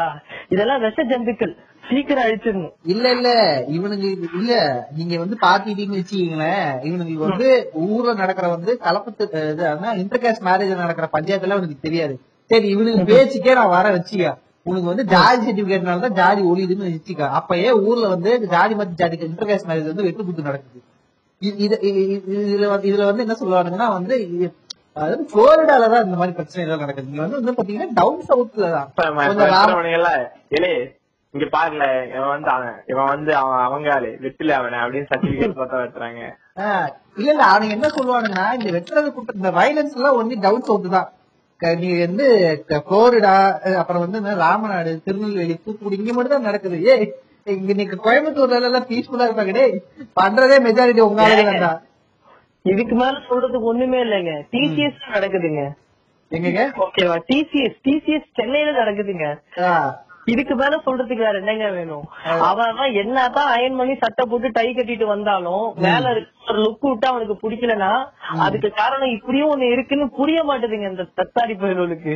என்னைக்கு புரியும்னு இவனுங்களுக்கு தெரியலடி. அவன் ஜாதி பாக்குறான்றது உங்ககிட்ட சொல்ல மாட்டான்டா, ஆனா அதுக்கு காரணம் அதுதான் அப்படின்றத நான் அவனுங்களுக்கு எப்படி சொல்லி புரிய வைக்கிறேன்? ஆனா இவனுக்கு நம்மள எப்படி மோப்பம் முடிச்சு கண்டுபிடிக்கிறாருங்கதான் நம்மளுக்கு புரிஞ்சே தொலைய மாட்டேங்குது. நான் வந்து எனக்கும் தெரியல. என் சொந்த ஊர் பாத்தீங்கன்னா வேற ஒரு ஊரு தான், டவுன் சவுத்து. நான் அதை சொல்ல மாட்டேன். நான் வந்து மாவலிபுரம்ன்றேன். மாவலிபுரமா எந்த அப்பயும் விட மாட்டானுங்க. மாவலிபுரத்துல எங்க மாவலிபுரத்துல இங்க சொந்த ஊர் அதுங்களா? இல்லங்க சொந்த ஊர் வந்து நீங்களா? எனக்கு அந்த நானும் அப்படிதாங்க நானும் அப்படிதாங்க நானும் அப்படிதான் காரைக்கால சொல்லிடுவேன். ஆனா ஊர் இருக்கு. உண்மையிலேயே அது வந்து சொல்லுவானுங்க. இவனுக்கு வந்து கண்டுபிடிச்சிருவானுங்க. ஆனா இவ்வளவு பேசுற நம்மளுக்கு அந்த டெக்னிக் எப்படி நம்மளுக்கு புரிஞ்சு வர மாட்டேங்குது பாருங்க. இப்படி எப்படி கண்டுபிடிக்கிறானுங்க நம்மள? இது ஊர் பேர் வச்சு கண்டுபிடிச்சிடறாருங்களே. இது என்னவா இருக்கும்? எனக்கு உண்மையில அந்த பரியேறு பெருமாள் பாக்கும்போது அந்த தாத்தா எந்திரிப்பார்ல அந்த சீன் அப்ப புரியலங்க. எனக்கு அந்த படம் பாக்கும்போது புரியலையே. அந்த தாத்தா திடீர்னு எந்திரிக்கிறான். என்னவா இருக்கு? எனக்கு ஒரு ஒரு கொஞ்ச நேரம் பேசி எனக்கு புரிஞ்சு டக்கு ஸ்பீக்கர். ஓ இதனால நான் பொண்ணே எந்திரிக்கிறான்னு சொல்லிட்டு இவ்வளவுதான் பேசிக். இது நம்மளுக்கு அவன் ரொம்ப ஃப்ரெண்ட்லியா பழகிறாப்புலதான் தெரியும். ஆனா உள்ளுக்குள்ள அவனுக்கு ஒரு மேட்டர் ஓடிக்கிட்டே இருக்கு. நம்மளுக்கு அவனுக்கு ஒரு சின்ன அந்த அரிப்பு இருந்துகிட்டே இருக்குங்க. நம்ம யாரு நம்ம யாரு நம்ம யாரு நம்ம யாருன்னு அது போகவே போகாது. சோ இது ரொம்ப சின்ன லெவலா தெரியும் இவனுங்களுக்கு வந்து. இது இவனுக்கு என்ன நினைக்கிறானுங்கன்னா, ஓ இது வந்து ரொம்ப சின்ன லெவலு, இதெல்லாம் ரொம்ப சின்ன சின்னதா பண்றாங்க, இதுதான் ரொம்ப பெருசா வெடிக்கும். ஆனா எனக்கு இந்த தனுஷுங்கிற ஆக்டருங்கிற தனுஷும் அந்த ரியல் நவம் நமச்சிவாயின்னு போடுற தனுஷும் ரெண்டுத்துக்கும் எனக்கு அவரோட இது என்ன அவரோட ஐடியாலஜி என்னவா இருக்கும்? எனக்கும் அந்த குழப்பம் நிறையவே இருக்கிறது. ஏன்னா வந்து பாத்தீங்கன்னா நீங்க நம்பிக்கை நம்பிக்கை மட்டும் நம்பிக்கை மட்டும் இருந்தா அது மாதிரி ஓகே. இது என்ன எனக்கு புரியல. இல்ல சில கான்பிடன்ஷியலான விஷயங்கள்லாம் நம்ம வந்து இதுல பேச முடியாது. ஆனா ஒரு குத்து மதிப்பா சுத்தி வளைச்சு வேணா சொல்றேன். நம்ம வந்து சினிமாவை சினிமாவே பார்த்து அந்த கருத்துக்களையும் அந்த வரலாற்றை மட்டும் நம்ம எடுத்துக்கிட்டு நமக்கு இது பண்ணிக்கிட்டா நல்லது. இது வந்து அப்படிதான். ஆமா இவங்களை பத்தி சொல்லணும்னா அது போகும். எனக்கு அந்த மெச்சூரிட்டி இருக்கு. ஆக்டருங்கிறது வந்து வேற அவரோட தனிப்பட்ட நிலைப்பாடு. ஆமா இல்ல இல்ல அது உண்மைதான். தடுக்கோட தனிப்பட்ட இதுல வந்து யாருமே தலையிட போல அது வந்து இப்படிதான் இருக்கணும்னு சொல்ல வரல. பட் பட் பெரும்பாலுமே பாத்தீங்கன்னா எனக்கு வந்து அது அதுல வந்து எனக்கு அது எனக்கு வந்து ஒரு ஆக்டரோட டிஃபரெண்ட் படத்துல ஒரு ஐடியாலஜி சொல்லலாம், நிலத்துல ஒரு ஐடியாலஜில எனக்கு அதுல உடன்பாடு இல்லை. அது ஒரு ஒரு விதமான ஒரு ஹிப்போக்ராட்டிக் மாதிரி இருக்கும். ஏன்னா வந்து நான் வந்து நான் இப்போ வந்து எப்படி சொல்றீங்கன்னா நீங்க ரஜினியே வந்து பாத்தீங்கன்னா இந்த மாதிரி ஒரு கதை காலத்தை எடுத்துட்டு வந்து பிரசன்ட் பண்ணல. அவளுக்கு அவளுக்கு தனிப்பட்ட நிறைய டிராபேக் இருக்கும், நிறைய பிரச்சனை பண்ணாங்க. அப்ப அப்படி இருக்கும்போது இதெல்லாம் இதெல்லாம் ரெடி ஆகி தான் அவர் பண்ணிருக்கோம். இப்போ இப்போ வந்து பாத்தீங்கன்னா வந்து நான் ரஜினியை வந்து காலா படம் பண்ணதுல ரஜினியை வந்து என்னால வந்து உயர்வா நினைக்க முடியல. ஏன்னா வந்து பாத்தீங்கன்னா லிட்டரலி வந்து பாத்தீங்கன்னா நீங்க காலால வந்து சம்பத்து கேரக்டர் பாத்துருப்பீங்கல்ல. ஆமா அந்த சம்பத்து அந்த சம்பத்து தான் ரியல் லைஃப் ரஜினி. சோ அவர் ஒரு பயங்கரமான சங்கி தான்.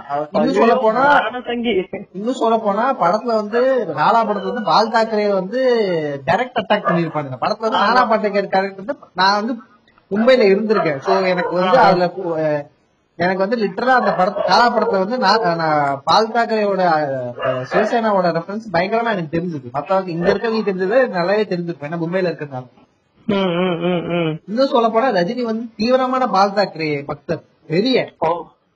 அப்போ அப்போ எனக்கு என்ன காலா பாக்கும்போது என்ன தோணுது எனக்கு காலா ஃபர்ஸ்ட் பாக்கும்போது ரஜினி வந்து பயங்கரமான பால் தாக்கரே வெறிய. ஆனா படத்துல பால் தாக்கரே வச்சு அட்டாக் பண்ணிருக்காங்க. ரஜினிக்கு ஷூட்டிங் போய் தெரியுமா தெரியாதா?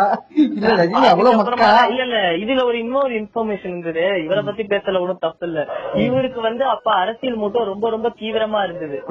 அதாவது ஒரு பர்டிகுலர் கேஸ்டோட ஓட்டுகளுக்காக தான் இப்படி ஒரு படங்கள், அதாவது ரஞ்சித்தோட ஐடியாலஜியை வந்து கொண்டு வந்தாங்க. இது சௌந்தர்யா உங்க ஃபேமிலியில எடுத்த முடிவு தான் அப்படின்லாம் வேற ஒரு நியூஸ் ஸ்டாக் வந்துச்சு. ஓகேங்களா? அதான் தொடர்ந்து ரெண்டு படமா பண்ணாங்க இவங்க. அதுவும் குண்டர்பார்ல இது பண்ணும்போது ஆக்சுவலா வந்து இப்போ மாரி செல்வராஜ் பண்ண வேண்டிய படமே ரஞ்சித் படம் பண்ண வேண்டியது. அது தெரியுமா உங்களுக்கு? தனுஷோட ரஞ்சித் வந்து ஒண்ணு பண்ண வேண்டியது. ஆமா, அதனால இது இதுல இது அவங்க ஒரு பர்டிகுலர் கேஸ்ட் தனக்கு இழுக்கிறதுக்கு ஓட்டுக்கு அப்படின்லாம் கூட பேசிக்கிட்டாங்க. பாட்டு உண்மையா என்னன்னு எனக்கு தெரியல. ஆனா எனக்கு எல்லாத்தையும் கூட்டி கழிச்சு பார்த்தா கணக்கு கரெக்டா இருக்கு. அதுக்கப்புறம் ரஜினி இந்த பக்கம் போவே இல்லை. யாருமே அந்த ரஜினியை விரும்பலன்ற மாதிரியும் ஒரு டாக்கு போயிட்டு இல்ல. அது என்ன ஆயிடுச்சுன்னா ரெண்டு சைடு ஒரு மாதிரி பேக் பேர் ஆயிடுச்சு. உண்மையிலேயே காலா கபாலி வந்து உங்களுக்கு வந்து ரஜினி நடிச்சதும் நடக்கல, அந்த சைட்ல இருந்து அவருக்கு வந்து ஒரு பேக் பேர் ஆயிடுச்சு. ஏன்னா வந்து எல்லாருக்குமே இப்ப நீங்க சொன்னீங்களா அது வந்து ஒரு ஒரு பர்சனல் ஐடியாலஜி வேற யாருக்கா படத்துல அது அப்படி அப்படி வந்து நீங்க படமா இப்ப வந்து நான் படத்துல வந்து இப்ப நான் வந்து இப்ப வந்து ஐட்டம் சாங் பொண்ணுங்களை வந்து நான் குளோரிஃபை பண்றேன் அப்படின்னு நான் வெளில போய் பேசிட்டு நானே என் படத்துல நாலு ஐட்டம் சாங் வச்சேன்னா அதுவே எவ்வளவு போய் ஒரு ஒரு கேட்டபடி. அப்ப நான் வெளில ஒண்ணு நான் ஒண்ணு வெளில பேசுறேன்னா அது ஓரளவுக்கு என் படத்துல வெச்ச ஆகணும்ல. இப்ப வந்து காலா வந்த டைப்ல வந்து பாத்தீங்க உண்மையிலே வந்து காலா படம் வந்தப்போ ஏன் ஓடலைங்கிற ஒரே காரணம் என்ன என்ன சொல்லணும்னா அந்த நேரத்துல ரஜினி விட்ட வாய் கரெக்டா வந்து போராட்டம் போட தமிழ்நாடு சுடுகாடு இடம் சொல்ற அதே வாய் அந்த நேரத்துல போராட்டம் நம்ம ஒரே லிட்டரலி வந்து என்ன அப்படி ஒரு பெருக்கு இப்படி ஒரு பெருக்குங்கிற மாதிரி ஒரு கன்ஃபியூஷன் வந்துச்சு. பொதுவாவே நம்ம ஊர்ல வந்து ஒரு சினிமா ஸ்டார் வந்து ரியாலிட்டியும் சினிமாவே டிஃபர் பண்ணி பாக்குற ஒரு ஒரு தன்மை இருக்காது நம்ம ஊரை பொறுத்த. அது அது அவ்வளவு பேக்வேர்ட் ஆனதுலே காரணம் எம்.ஜி.ஆர் காலத்துல இதெல்லாம் இன்னைக்கு ஆரம்பிச்சது. எம்.ஜி.ஆர் காலத்துல இருந்து அப்படிதான் அது எம்.ஜி.ஆர் காலத்துல ஆரம்பிச்சது. இன்னைக்கு வரைக்கும் ஃபாலோ பண்றாங்க. இல்லன்னா ஜெயம் ரவி மாதிரி இருந்துட்டு போக வேண்டியதானுங்க. இல்ல நான் இப்ப தூங்கிட்டேன் அப்படின்ட்டு நீங்க அதை சொல்ல வந்தீங்கன்னா அதான் ஜெயம் ரவி வரைக்கும் அந்த ஜெயம் ரவி வரைக்கும் இல்லங்க. இன்னைக்கு வர எல்லாருமே லிட்டரலி எம்ஜிஆரோட பேட்டர்னை ஃபாலோ பண்றாங்க. நம்ம கமலஹாசன் முதற்கொண்டு ஏன்னா எல்லா நீங்க தமிழ் சினிமால எந்த ஹீரோ வேணாலும் பாருங்க அரசியல் அரசியல் ரெஃபரன்ஸ் ஜீவா முதற்கொண்டு ஜீவா எம்ஜிஆர் கையில் தவழ்ந்த பிள்ளை நான் எம்ஜிஆர் எம்ஜிஆர் கையில் எத்தனை பேர் பார்த்து அவள் சொல்லி தொடங்கியாயி எல்லாருக்குமே அரசியல் ரெஃபரன்ஸ் காரணம் அந்த ஒரு ஒருத்த வந்து எலெக்ஷன் நின்னாங்க. அது உண்மையாங்க எனக்கும் தெரியல. அவரு வளர்த்த புள்ள அப்படின்னு சொல்லி உணவு எல்லாருமே சொல்றாங்க. யாரும் தெரியலங்க எல்லாருமே சொல்றானுங்க எம்ஜிஆர் கருப்பு எம்ஜிஆர். அது வேற பாத்தீங்கன்னா திமுக தவிர்த்து திமுக தவிர எல்லா கட்சியுமே எம்ஜிஆரோட இது இருக்கும். ஏன் இவ்வளவு ஏன் நம்ம சீமா பாத்தீங்கன்னு வச்சுக்கலாம். இப்பதான் இப்படிதான் பிரபாகரன் ஒரு நாள் ஒரு நாள் வந்து என்ன வந்து பிரபாகரன் வந்து ஒரு நாள் வந்து எம்ஜி பிரபாகரன் எம்ஜிஆரும் பேசிக்கிட்ட கதையை வந்து சீமானந்தன் சொல்லுவாரு. பிரபாகரன் உண்மைதான். So everybody needs MGR.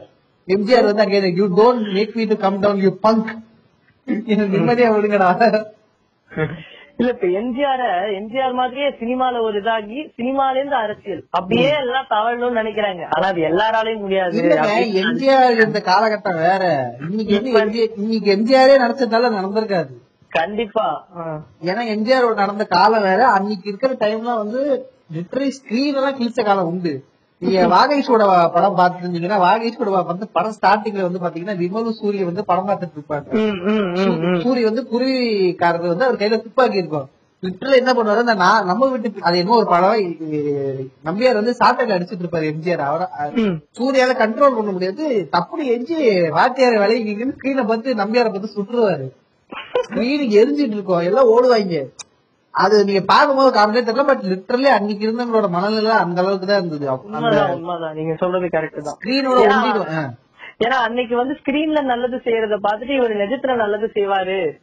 ஏங்க இன்னைக்கு நேற்று நட்டி நட்டி கேரக்டர் வரைக்குமே நட்டி கேரக்டர் பார்த்தா ஒரு இதுவா இல்ல அந்த காலத்துல இருந்து. ஆமா இல்ல இல்லங்க அது வந்து அது வந்து எப்படி சொல்ல கத்தாசிஸ்ன்னு சொல்லுவாங்க. அது வந்து அது வந்து வேற. அது வந்து நீங்க என்னதான் நீங்க படம்னாலும் அந்த நேரத்துல வந்து உங்களுக்கு அது ரியாலிட்டியா தோணும். அது வேற. பட் இதோட டைமென்ஷன் வேற. இது வந்து ஒரு எக்ஸ்ட்ரீம் லெவலா போயிட்டு இன்னைக்கு வந்து ஓகே ஸ்கிரீன் வந்து சச்ச பிக் புளுத்தி அப்ப நேரடி சச்ச பிக் புளுத்தி தான் நீங்க நம்புறது வந்து என்ன மாதிரியான அது நான் ஒரு ஒரு சங்கிக்கான மனநல சங்கியை விட மோசமான மனநலம் நான் சொல்லுவேன். கண்டிப்பாக. ஏன்னா ஸ்கிரீன்ல நடக்கிறத பாத்துட்டு இதெல்லாம் யாருமே செய்ய முடியாது, இப்படி ஒருத்தர் செய்யறானேன்னு போயிட்டு நம்ம அவங்களுக்கு சவுக்கு அடிக்கிறோம், வேற ஒண்ணும் கிடையாது. இன்னைக்கு வரைக்குமே ஒரு வாட்ஸ்அப் மெசேஜ் யார வேணா மேனிபுலேட் பண்ணலாங்க, அது வர உண்மை கிட்டத்தட்ட அப்படி எல்லாமே அபிஷியலே உண்மை ஜென்யூன்னு சொல்லிதான் நம்பிட்டு இருக்காங்க. நம்ம அது வந்து ஒரு ஒரு கிராஸ் கட் பண்ணிட்டு அந்த மாதிரி வாட்ஸ்அப் பார்வையில இன்று யாரும் ஜாதி பார்ப்பதில்லை, ஜாதி பார்ப்பதை வேறு வன்மையாக தண்டிக்கிறது வாட்ஸ்அப்ல பார்வை. அதுவே ஒரு அவுடேட்டடான டாபிக் நம்ம பேசுறது இல்ல. அது சோ அந்த மாதிரி பார்வர்டு மெசேஜ் மாதிரி நான் ஒரு ஒரு ரைட்டப் ஒண்ணு எடுத்து வச்சேன். இந்த மாதிரி கர்ணனுக்கு வந்து ஒரு ரைட்டப் ஒரு அக்கா ஒருத்தது, அவங்களோட பேர் நான் மென்ஷன் பண்ண முடியல, பட் எல்லாத்தையும் எழுதி முடிச்சுட்டு பேர்லயே ஐயர்னு கடைசியில எழுதி வச்சிருக்காங்க. அதுபோல எக்ஸ்வைசெட்னு அவங்க பேர் வச்சிருக்காங்க, எக்ஸ்வைசெட் ஐயர். அது கீழே தனுஷின், நான் ஃபுல்லா படிக்கிறேன். தனுஷின் கர்ணன் படம் என் பார்வையில். Okay right. இன்றைய தேதியில் ஒடுக்கப்பட்டவர்கள் என்று எவரும் இல்ல, எவரும் இல்ல, யாரும் இல்லை, யாருமே ஒடுக்கப்பட்டவங்க இல்ல. ரைட். ஊமுச்சு போ ஃபர்ஸ்டே எடுத்தது பயங்கரமான மொரட்ட ஊம்பா இருக்கு. பணத்துக்காகவும் புகழுக்காகவும் இவ்விதமான கர்ணன் போன்ற சாதிய வன்மம் படங்கள் இயக்குதல் இயக்குதல்கள் ஒரு வழி ஒரு வழக்கமாகவே கடைபிடிக்கப்படுகின்றன. சாதிய கொடுமைகள் என்ற போர்வையில் மற்ற சாதியினரை புண்படுத்தும் செயல் புரிந்து அதில் ஆதாயமடைய காத்திருக்கும் கண்ணியவான்கள் மக்கள் மீது கருணை உடையவர்கள் என்று ஏமாற்றப்படுவார்கள். ஆஹா, புண்படுத்திதான் சொல்ல வராங்க. அவங்களே அவங்கள பத்தி அசிக்க பேசிட்டு இருக்காங்க. மனசு புண்படுத்தி புண்படுத்திடுச்சு மனசு. இவங்களுக்கு சாதிய கொடுமைகள் என்ற போர்வையில் மனசை புண்படுத்திட்டாங்க. சுருங்கி ஏறுது போல தெரியுது. நீதிமன்றம் இல்ல சாதிங்கிற ஒரு வார்த்தையும் கூட யூஸ் பண்ணிருக்க மாட்டாங்களா இந்த படத்துல? இல்ல இல்ல, அது யூஸ் பண்ணியிருந்தாலும் தப்பு கிடையாது, யூஸ் பண்றது பண்ணாத அவரோட இது. பட் யூஸ் என்ன கேட்டீங்கன்னா நீ யூஸ் பண்ணது கூட தப்பு கிடையாது. ஆமா, சாதி குடும்பம் இருக்குன்னு சொன்னா கூட என்ன பொறுத்த வரைக்கும் தப்பு கிடையாது. அது நீங்க எனக்கு தெரிஞ்சு இப்ப இதுக்கு மேல மாரி செல்வராஜ வந்து அவர் எவ்வளவு நல்லதா சொல்றது சொல்றதே எனக்கு ஒரு மாதிரி இதுவா போகுது. எனக்கு நிஜமாங்க எனக்கு எனக்கு ரெண்டு பேரோட சித்தாந்தமே பிடிக்கும். ஆனா மாரி செல்வராஜ் என்ன சொல்ல வர்றாருன்னா, நான் வந்து எந்த சாதியும் பத்தி சாதி வேணாம் அப்படிங்கிறாரு. இல்ல இல்ல அவர் இப்போ இல்ல நான் சொல்லுங்க சொல்லுங்க. இந்த தானுங்கிற ஆளே எனக்கு அதிசயமா இருக்கு, ஆச்சரியமா தான் இருக்கு. இந்த படம் எப்படி அவர் ப்ரொடியூஸ் பண்ணாருங்க. இல்ல இல்ல, கபாலி அந்த ஆள் ப்ரொடியூஸ் பண்ணது வேற விஷயம், கபாலி வேற. பட் இதெல்லாம் தெரியல, மேபி அவரு இல்லங்க கபாலி அசுரன் அப்புறம் இந்த படம் இல்ல. ஒரு விஷயம் சொல்லுவாங்க, தானு வந்து பயங்கரமான பிசினஸ் மைண்டட். ஓகேவா, இப்ப இதுதான் செல்லாதுன்னா செஞ்சிருவாப்ல தலைவர், அவ்வளவுதான். அதுக்கு எனக்கு வந்து தானு வந்து கலைப்புலி தானு வந்து ஓகே, இவர் வந்து ஒரு ஒரு ப்ரோக்ரஸிவான ஆளுலாம் நான் பாக்க மாட்டேன். இப்ப இது செல்லாதுதா எடுத்துரும், அவ்வளவுதான். ரைட் விடுங்க, போகுமா போகாதா அவ்வளவுதான் பேச்சு. சோ இந்த கட்டுரையை முடிச்சுக்கிறேன். அது நீதிமான்கள் போல் காட்சியளிக்கின்றார்கள், அவர் அவ்வொன்றில் ஒருவர் மனித மனிதனும் ஒவ்வொரு நாளும் தன் வாழ்க்கையினும் போராட்டத்தில் உழன்று கொண்டு ஒடுக்கப்பட்டு மட்டுமே வாழ்கின்றான் வாழ்கின்றான் கஷ்டம் என்ற சொல்லில் உயர்வு தாழ்வு இல்லை, இதற்கு நீதி தேவைப்படுகிறது அல்லவா? நீதி தாழ்வு இல்லை, இதற்கும் நீதி தேவைப்படுகிறது அல்லவா? ஆகையால் இது மாதிரியான படங்கள் மக்களின் மனதில் வன்மத்தை மட்டுமே விதை விதைக்குவதுள்ளது, மாறாக எந்த நற்செயலையும் புரிய புரிய புரிய தகுந்ததில்லை. தேசிய விருது என்னும் அங்கீகாரத்தை வழங்கி வழங்கினாலும் தேசத்தின் ஒற்றுமையை என்றும் இப்படம் ஏற்படுத்தாது, தேசத்தை விளைவிக்கும் என்பது சேதத்தை விளைவிக்கும் என்பதில் எந்த ஐயமும் இல்லை. ரைட். இப்ப என்ன என்ன சொல்றாங்க, தேசத்துல வந்து எல்லாம் ஒரே ஒற்றுமையா இருக்காங்க, இங்க தேசத்தை ஒற்றுமையை வந்து புண்படுத்துறாங்க. பூம்புது தேசத்தை அவன் என்ன நக்சலைட்ட வச்சு என்ன பயோகிராபி அங்க எடுத்தான் இப்படி போட்டு வச்சிருக்காங்க. எனக்கு வந்து புரியல போயா தேசிய உண்டான மரியாதையே போச்சு. இல்ல எனக்கு உண்மையிலே என் லைஃப்ல இந்த பாயிண்ட்ல பாத்தீங்கன்னா இது வந்து ஒவ்வொரு ஒவ்வொரு இந்த தேசபக்தி தேசத்துல எல்லாம் ஒற்றுமையா பாட்டப்படி எழுத்து கொண்டேதான் இருக்கு. என்னன்னா அது அது போடுறதுல எந்த பிரச்சனைனா திரும்பி திரும்பி வந்து பாத்தீங்கன்னா இல்லாத ஒரு ஒற்றுமை வந்து இருக்கு இருக்குன்னு ஒரு மேன்பிளேட் பண்ற மாதிரிதான் எனக்கு தெரியுது. எனக்கு வந்து அது இப்போ உண்மையிலே வந்து இந்த பாட்டு இதெல்லாம் காட்டுற மாதிரி நம்ம ரொம்ப ஒற்றுமையா இருக்க மாதிரி கேட்டா ஒரு அஞ்சு பர்சன்ட் கூட நான் இல்லை. இப்ப வந்து நீங்க வந்து சொல்லலாம், யாருமே வந்து இன்னைக்கு வந்து அப்ரஸ் பண்றது இல்ல, யாருமே வந்து கொடுமைப்படுத்தலாம், கொடுமைப்படுத்துறவ மட்டும் ஜாதியவாதி கிடையாது. அடி மனசுல அது இருக்கு. ஒரு மனுஷனை பார்த்தோன்னே நீ அவனை ஜாதியை வச்சு நீ வேலிடேட் பண்றனாலும் அது இருக்கு. அது எப்ப மனசை விட்டு ஒரு சாதாரண மனுஷன் மனசை விட்டு போகுதோ அன்னைக்கு நம்ம பாட்டெல்லாம் பாடி பண் பண்ணிக்கலாம். அது வரைக்கும் இது இல்ல. ஏன் இல்லாத ஒரு விஷயத்த திருப்பி திருப்பி வேலிடேட் பண்றோங்கிற ஒரு கேள்வி எனக்கு அடிக்குள்ள எழுதும். சோ இங்க வந்து பாத்தீங்கன்னா சோ பேசிக்கலி வந்து எல்லாரும் வைக்கிற ஒரு கம்ப்ளைண்ட் என்னன்னா இது வந்து வன்மத்தை விதைக்குது, இது வந்து மத்த ஜாதிக்காரங்களோட வன்மத்தை விதைக்குதுன்றாங்க. இன்னைக்கு நீங்க என்ன சொல்ல வரீங்க பேசிக்கலி?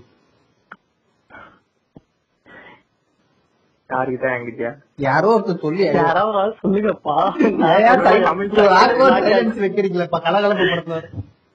தமிழ் சினிமா இதுக்கு முன்னாடி வயலன்ஸ் இல்லாத மாதிரியும் அது பேசிட்டு இருக்காங்க. இதுக்கு முன்னாடி எதுவுமே காட்டாத மாதிரியும் எது யாருக்கு எது தெரியாத மாதிரி சினிமாவை பார்த்துதான் எல்லாமே எல்லாரும் பண்ற மாதிரி இல்லங்க. இவங்க எல்லாம் நட்சத்திரம் நடக்கிற வைலன்ஸே வாட்ஸ்அப் ஸ்டேட்டஸ்ல இந்த வாட்ஸ்அப் ஸ்டேட்டஸ்ல பள்ளியில பள்ளி சவுண்ட் வரும்ல அதை போட்டுட்டு ஷேர் செய் தமிழ்நாடுல ஷேர் செய்யுற குரூப் ஓகேவா லைட்டா போன அடுத்த நாளே மறந்துடுவாங்க. அவ்வளவுதான் இவங்க எல்லாம். இல்ல இல்ல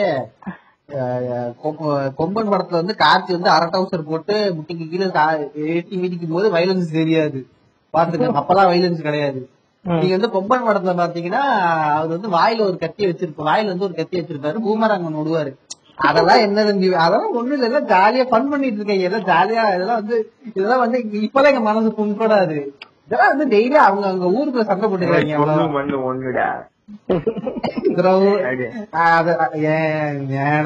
அத போட்டு எதுக்குங்க அடிச்சுக்கிட்டு இருக்குது எனக்கு மற்றதெல்லாம் வாழ மாட்டேன். கிட்டத்தட்ட பாதி பாதி பாதி சாதிக்கு அதான் ஆண்டம் நினைக்கிறேன். எல்லா ஜாதிக்காரங்களும் கிளைம் பண்ணுவாங்க. நீங்க எந்த ஜாதி வேணாலும் போ, நீங்க எந்த ஜாதி பொதுக்கூட்டத்துல வேணாலும் போங்க, எந்த ஜாதி அதாவது ஊர்வலம் பேரணி மாநாடு எது நடத்தாலும் பாருங்க அந்த பாட்டு உங்களுக்கு கேட்கும். என்ன இதெல்லாம் ஏறாங்க நினைச்சிருப்பாரு, நான் எதுக்கு பாட்டு பாட்டு என்னடா பண்ணிட்டு இருக்கீங்க, என்னடா நடக்குறீங்க தலைவா சூப்பரா பாட்டு பாத்தீங்க, ஆண்டம் நல்லா இருக்கு, நிறைய பாட்டு இருக்கு அங்க. இல்ல எனக்கு என்ன ஒரு சந்தேகம்னா ஒரு ஒரு உயர்ந்த சாதிய பத்தி ஒரு கேரக்டரா ஒருத்தன் வாழ்ந்திருக்கான், ஒரு கேரக்டரா புள்ள குட்டியை படிக்க வைங்க அப்படின்னு ஒருத்தர் சொல்லி அவன் சொல்றத உங்களால ஏத்துக்க முடியுது. நாங்க இப்பதான் படிக்கிறோம், அதுக்கு எங்களுக்கு சப்போர்ட்டா இல்ல. என்னோட ஒரே கேள்வி என்னன்னா இவங்களுக்கு இவ்வளவு சலுகை கிடைக்குதுன்னு எல்லாம் சொல்றாங்களே, இவங்க இவ்வளவு சலுகை கிடைச்சு மேல வந்தாலும் நீங்க எவ்வளவு பேசுறீங்க? அவங்க இந்த சலுகை கொடுக்கறதுக்காகவே நீங்க எல்லாம் ஒதுக்கப்பட்டு ஒதுக்கி வச்சதுனாலதானே கரெக்ட் தானே கரெக்ட் தாங்க. ஏன்னா வந்து நீங்க ஒரு ஒரு போலீஸ் ஸ்டேஷன்லயே வந்து இனிமே போலீஸ் ஸ்டேஷன் குள்ளேயே வந்து நிறைய ஜாதி பிரிவுகள் இருக்கு. நான் நான் நேரடியா பார்த்தது இல்ல, பட் நான் கேள்விப்பட்டு படித்த வரைக்குமே போலீஸ் அந்த ரேங்கிங்லயே நிறைய ஜாதி இது இருக்கு. சப் இன்ஸ்பெக்டர் வந்து ஒரு உயர்ந்த ஜாதியா இருந்தாலும் கூட இன்ஸ்பெக்டர் சப்போஸ் இன்ஸ்பெக்டர் கேண்டிடேட்ல இருக்க ஒரு கேண்டிடேட் அந்த பொசிஷன்ல இருக்கிற வந்து கொஞ்சம் ஒரு தாழ்ந்த ஜாதி, ஒரு சப் இன்ஸ்பெக்டர் உயர்ந்த ஜாதியா இருந்தா கூட அதை வச்சே உங்களால கண்ட்ரோல் பண்ண முடியும். அந்த இன்ஸ்பெக்டர் போலீஸ் டிபார்ட்மெண்ட்ல இருக்கு, நிறையவே இருக்கு. சோ விஷயம் அப்புறம் நீங்க வந்து ஏதாவது ஒரு பிரச்சனைன்னு போயிட்டு போலீஸ் ஸ்டேஷனும் இல்ல எந்த கவர்மெண்ட் ஆபீஸ்க்கு போனாலும் ஆப்போசிட் சைடு நம்ம சைடு நம்ம தான் கம்ப்ளைண்ட் ரைஸ் பண்ணதுனாலும் ஆப்போசிட் சைடு அவங்க வேண்ட பார்த்தோம்னா அவங்களுக்கு அங்க ஒரு தேவை இருக்கும். அங்க நான் சப்போஸ் அந்த ரெண்டுமே நான் அவனுக்கு சம்பந்தம் இல்லாத ஆளுங்கன்னா அங்க எவிடன்ஸ் அந்த மாதிரி எதுவும் கேட்க மாட்டேன். இல்ல இல்லன்னா வந்து அவனுக்கு எப்படியோ ஓரளவுக்கு முட்டு கொடுக்குற மாதிரி தான் அவன் ஃபேவரா தான் பேசுவான். அப்படி இருக்கு, நான் கண் கூட பாத்துருக்கேன், எனக்கு பிரச்சனாவும் நடந்திருக்கு.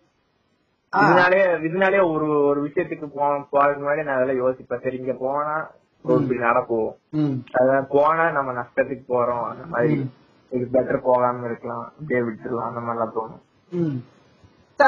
அதையும் தாண்டி இப்போ இப்போ ஒரு இவரு ஆஞ்சநேயர் சொன்னாரு இந்த மாதிரி வந்துட்டு இப்போ வந்து தேவர் மகன் இப்ப வந்து நிறைய பேர் சொல்லுவாங்கன்னா தேவர் மகன் வந்து சாதிக்கு எதிரான படம், அது வந்து சாதிய கொடுமைக்கு எதிரான படம் அப்படின்னாங்க. நான் ரொம்ப வருஷம் நம்பிட்டு இருந்தேன். ஆனா இடைப்பட்ட காலங்களில் எனக்கு ஒரு கேள்வி வந்தது, உண்மையிலே தேவர் மகன் வந்து மற்ற இந்த சின்ன கவுண்டரு இந்த மாதிரி ஜாதி பேசுற படமா இல்ல அதுவும் ஜாதி எதிர்ப்பு படமாங்கிற ஒரு எனக்கு ரொம்ப நாளா ஒரு கன்ஃபியூஷன் இருந்தது. இப்ப இப்ப யோசிச்சு பாத்தீங்கன்னா எனக்கு வந்து அது ஜாதி உயர்த்தி பேசுற படமா இல்லையான்னு தெரியல.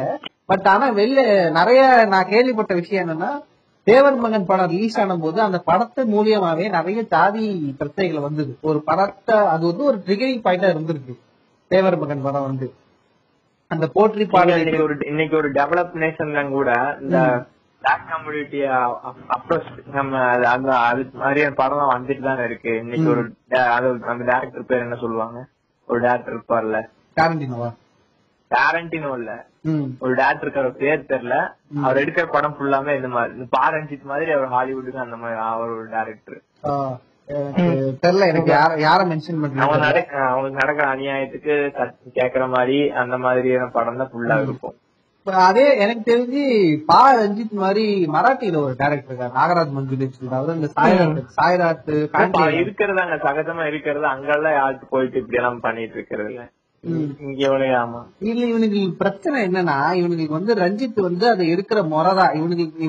இல்ல இல்ல இது வந்து இந்த வேலைக்காரன் படத்துல சொன்ன மாதிரி பேசுங்க, அத பத்தி பேசுங்க, அந்த மாதிரி பேசுனா குறணி பேசுங்க அப்படின்னு சொல்லுவாங்க. இந்த மாதிரி இத பத்தி பேசுறது பேசுறதே அவங்களுக்கு ஒரு இதாதான் இருக்கு.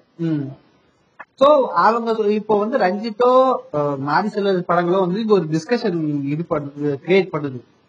பட் பிரச்சனை என்னன்னா இவங்களுக்கு வந்து மாரி செல்வராஜ் கிட்ட வந்து இவங்களுக்கு ஒரு ஷாக் ஆனதுக்கு ரஞ்சித் கிட்ட இல்ல. சோ ரஞ்சித் கிட்ட என்ன என்ன பிரச்சனைனா இவங்களுக்கு வந்து ரஞ்சித் வந்து ரொம்ப வந்து அடிக்கணும்னு நினைக்கிறாரு, விச் இஸ் நாட் ராங். ஏன்னா வந்து ரொம்ப நாளா அடிச்சிட்டு இருக்கிற திருப்பி அடிக்கிற திருப்பி அடின்னு சொல்றது தப்பே கிடையாது. இது வந்து மாரி செல்வராஜ் வந்து பிலிம் கம்பெனில வந்து இது ஒரு வரதாசன் வந்து ஒரு கேள்வி கேட்டிருப்பாரு. எஸ் அது வந்து ஒரு கேள்வி கேட்டிருப்பாரு என்னன்னா வந்து இப்ப வந்து நீங்க வந்து அடிக்க வேணாம் உரைக்க வேணாம்னு சொல்றீங்க, பட் வந்து அசுரன் படத்துல வந்து அந்த வைலன்ஸ் இருக்கு, இதுக்கு நீங்க என்ன சொல்றீங்க? அது மாரி செல்வராஜ் என்ன சொல்லியிருப்பாங்க, நான் அப்படி சொல்றதுக்காக அது யூனிவர்சல் ஆன்சர் ஆயிட முடியாது.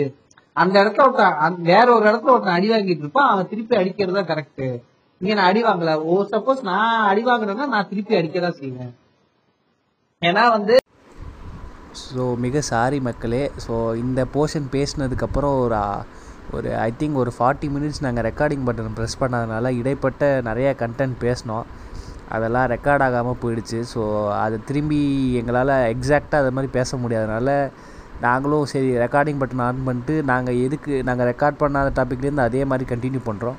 ஸோ இந்த இடத்துல ஒரு சின்ன டாபிக் ஷிஃப்ட் டாபிக் ஜர்க் இருக்கும். ஸோ அதை மட்டும் மன்னித்துக்கொள்ளுங்க, பட் அதே கண்டென்ட் தான். விவசாயம் ஏதோ அதே மாதிரி பெண்களை பற்றி பேசினா ஒரு கூட்டாகும். ரேப்புக்கு காரில் வந்து மரணம் ரேப் பண்ண கொண்டு ரேப் முடிஞ்சு போயிருந்தா போங்கடா தேவையே இல்லைங்க போட சொல்லிடுங்க போதும்.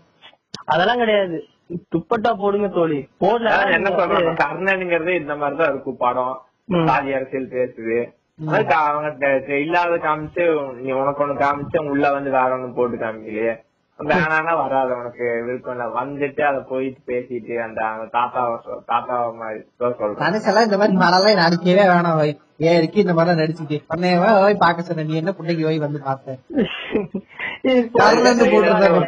இருக்கு. இப்படி இந்த விஷயத்த நீங்க யோசிச்சிருக்கீங்களா என்னன்னு தெரியல.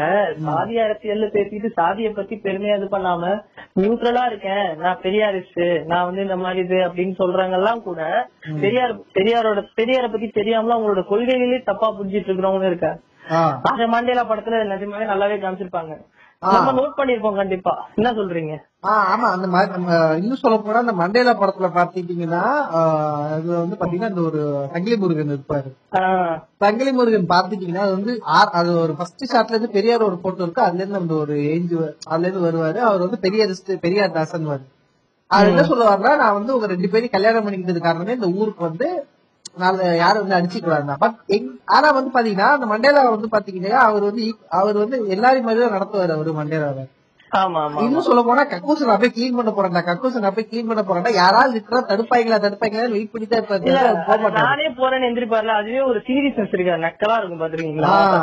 சரி நான் போவேன் இவனுக்கு தடுத்துடுவாருங்க நம்ம போய் கழுவு தேவைங்கிற மாதிரிதான் இருக்கும்.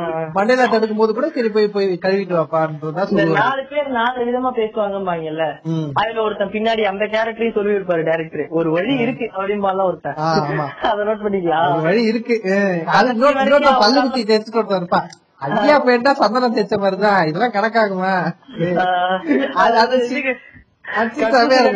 பெருசா பிடிக்கிடுவானுங்களான்ற பேர் வந்து பேசிட்டு போவாங்க பக்கத்து ஊருக்காரன் இன்னொருத்தர் வந்து இந்த நக்கலை பிரச்சனை வந்து கேட்பாரு, இவனுங்களா அடிச்சுக்கிறானுங்க அவசரமா அது வேற கொள்ளைக்கு போறாருன்னு.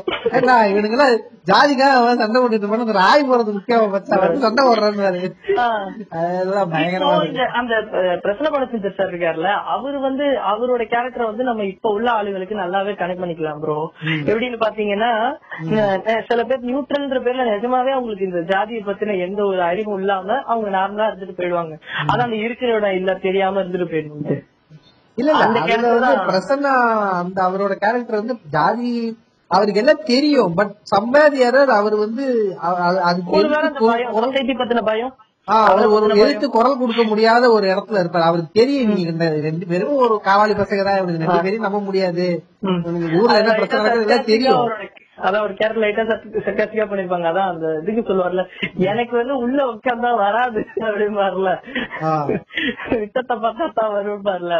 அதெல்லாம் பேடுறது கூட உங்களுக்கு ஜாதி வச்சு கேட்கறது ஏன் ஃபர்ஸ்ட் முதல் அது உண்மையிலே சம எவ்வளவு சளித்தனமா இருக்கு. ஏமா முதல்ல ஆய் போறதுல உங்களுக்கு ஜாதி பிரச்சனை இருக்கு பாத்தீங்களாங்கிற ஒரே ஒரு ரொம்ப சரிதான் ப்ரோ. ஒருத்தன் ஒருத்தன் செய்யறானோ இல்லையோ, ஆனா அவன் செஞ்சதுல அதை நானும் செஞ்சுக்கிட்டேன் அப்படின்றதுல அந்த தற்பெருமைக்கு மட்டும் கரெக்டா வந்துருவாங்க. வடக்கூருக்கார அதை செஞ்சிருப்பான், தெற்கூருக்கார நாங்க போயிட்டா நம்ம செஞ்ச மாதிரி பெட்ட மட்டும் வச்சிருவாங்க. இது இன்னைக்கு நம்ம ஊர்ல இங்க உள்ள ஒரு சில கொம்யூன் சைட்ல எல்லாம் நடக்குது. பஸ் ஸ்டாண்ட்ல எல்லாம் பாத்தீங்க இருக்கீங்களா, பஸ் ஸ்டாண்ட் இப்ப சிம்பிளா தான் இருக்கும், ஆனா அதை கட்டினது யாருன்ற போட்டு பெருசா போட்டிருப்பான். என்ன ப்ரோ பேசுங்க ப்ரோ, ஏதாவது ஏங்க தமிழ் செல்வி சொல்லுங்க அதுல பாத்துக்கிட்டீங்கன்னா அந்த பிரச்சனையில பாத்தீங்கன்னா பாதிக்கப்படுறது பாத்தீங்கன்னா அந்த பொண்ணு வந்து கடைசியில வந்து காரிக்கு சனியை முடிச்சிருங்க. கக்கஸ் கட்டினாலே நிம்மதியா இருந்தேன். நம்ம ஆய் போனோமா அந்த பிரச்சனை முடியுதாங்கலாம் முக்கியம் இல்ல, யாரு முதல்ல ஆய் போறாங்க முக்கியம். சாதிக்காரனா ஏன் சாதிக்காரன் இல்ல, அதுல சீக்கிரமா எல்லாரும் போய் சட்டு புட்டுன்னு எல்லாரும் போய் ஆமா அந்த பிரச்சனை முடிஞ்சதாங்க முக்கியம் இல்ல, யாரு முதல்ல போனாங்கதான் இல்ல. அந்த ஊர்ல வந்து ஒரு கக்கூஸ் கட்டுறதுல என்ன வந்துட போகுது, கக்கூஸ் இடிக்கிறதுல என்ன வந்த போகுதுன்னா அந்த கக்கூசில இடிச்சதுல வந்து இவனுங்களுக்கு பிரச்சனை கிடையாது, ஏன்னா இவனுக்கு வீட்டுல வந்து பாத்ரூம் இருக்கும். யாருக்காரன் போன கக்கூஸ்ல தெக்கூர்காரன் போனான்னு ஊர் பேசும் போய் அதாவது அதாவது இடிக்க சொல்லுவானுங்க. இது என்ன சொல்ல வராங்கன்னா பிரச்சனை அது மெயினா இனிஷியேட் பண்ற மாதிரிக்கோ இல்ல அந்த அண்ணனுக்கோ பிரச்சனை கிடையாது, அவனுக்கு வீட்டுல கக்கூஸ் இருக்கு. பிரச்சனை யாருக்குன்னா அங்க இருக்கிற அந்த பொண்ணுக்கு இருக்குது. அந்த பொண்ணுக்கு டெய்லி காடு வழியா நைட்டு வரைக்கும் போடும், அது நைட்டு தான் போகும், அங்கேயும் வந்து தண்ணி அடிச்சுட்டு இருப்பாங்க, போக முடியாத ஒரு நிலைமை. சோ பேல்றதுக்கு கூட வழி இல்லாத ஒரு ஊர்ல தான் அந்த ஊர்ல ஜாதி பிரச்சனை இருக்கு. அவ்வளவு பிரச்சனையே வந்து அவனுக்கு மண்டேலாவை போட்டு ஒதுக்குவானுங்க, இவன் எல்லாம் இங்க வந்துடக்கூடாதுன்னு. அதுவும் இந்த ஒரு சில சீன்லாம் நீங்க அது பாத்தீங்களா, அவனுக்கு அவனோட அடைய அவனுக்குன்னு ஒரு அடையாளத்தையே கொடுக்க கூடாதுன்னு இருக்கிறதுல அங்க இருக்கவங்க ரொம்ப தெளிவா இருப்பாங்க.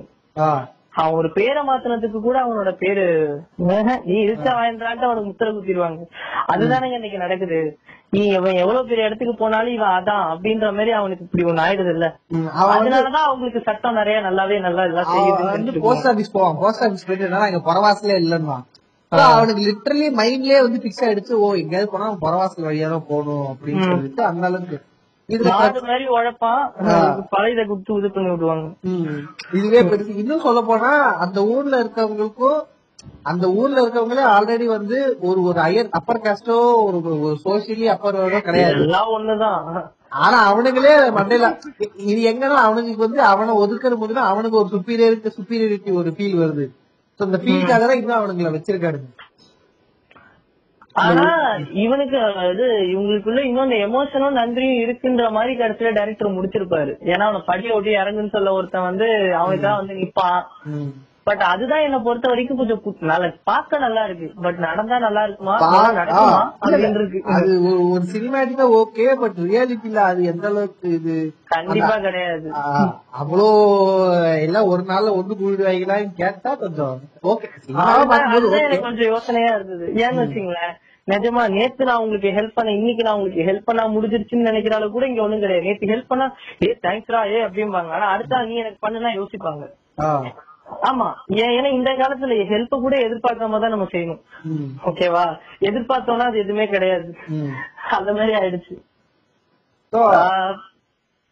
அதையும் தாண்டி கர்ணன்ல வந்து எனக்கு நிறைய பேரோட பர்ஃபார்மன்ஸோ ஒருவேளை படத்தோட ஐடியாலஜி தாண்டி நிறைய பேரோட பர்ஃபார்மன்ஸ் எல்லாம் எனக்கு பிடிச்சிருந்தது. ஸோ யோகி பாபு மண்டேலையும் சரி கர்ணன்லையும் சரி ரெண்டு பேரையும் பயங்கரமா யூட்டிலைஸ் பண்ணிட்டு இருந்தாங்க. ஸோ அதையும் தாண்டி யாருன்னா நம்ம ஷீலா ராஜ்குமார், நம்ம ஷீலா ராஜ்குமார் கர்ணன் இல்ல இல்ல மண்டேலால இருப்பாங்கல்ல, நம்ம அக்கா அது ரவுதி இருந்திருப்பாங்க. எங்களுக்கு மேனும் பொண்ணு ஒண்ணுடாது. அவங்க வந்து கர்ணன்ல வந்ததுதான் எனக்கு வந்துச்சு, சாரி மண்டேலால வந்ததுதான் எனக்கு பயங்கர ஒரு மாதிரி ஷாக்காவே இருந்தது.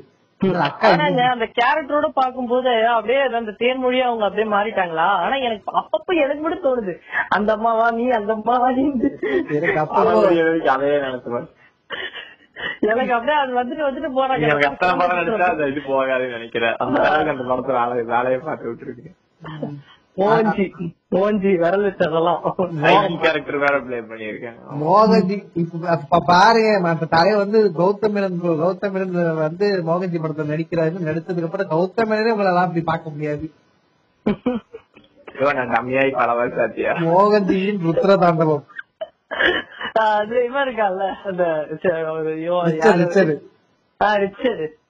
அவருதான் இவருனா அவருதான் இவரு படம் எடுத்தா இல்ல இவரு தான் ஹீரோன்ற மாதிரி பண்ணிட்டு காப் காப் ஆடிட்டு வந்துருவாரு. இந்த இதுல பிளிப் பிளிப்ல ஒண்ணு பண்ணிருப்பாங்கல்ல, இது கௌதம் மேனன் இது பண்ண வச்சு அப்படி சிரிக்கும் போது சில்லி புட்டன்னு இருக்கும்ல. ஆனா நான் இங்க ஒண்ணு முடிவு இனிமே ஒண்ணு முடிவு பண்ணி கௌதம் மேனன் டாக்டர் பண்ணி தேட்டர்ல படம் வந்தா போக கூடாது. ஏன் இல்ல இல்லங்க கௌதமன் படத்தை உள்ள இருக்கும்போது பெருசா ஆமா அதனால குடுக்கற இன்டர்வியூவே ஜாஸ்தியா இருக்குங்க. ஏதாவது லிட்டரலி எல்லா ஆண்டாலஜியும் கௌதமன் பண்றாப்ல.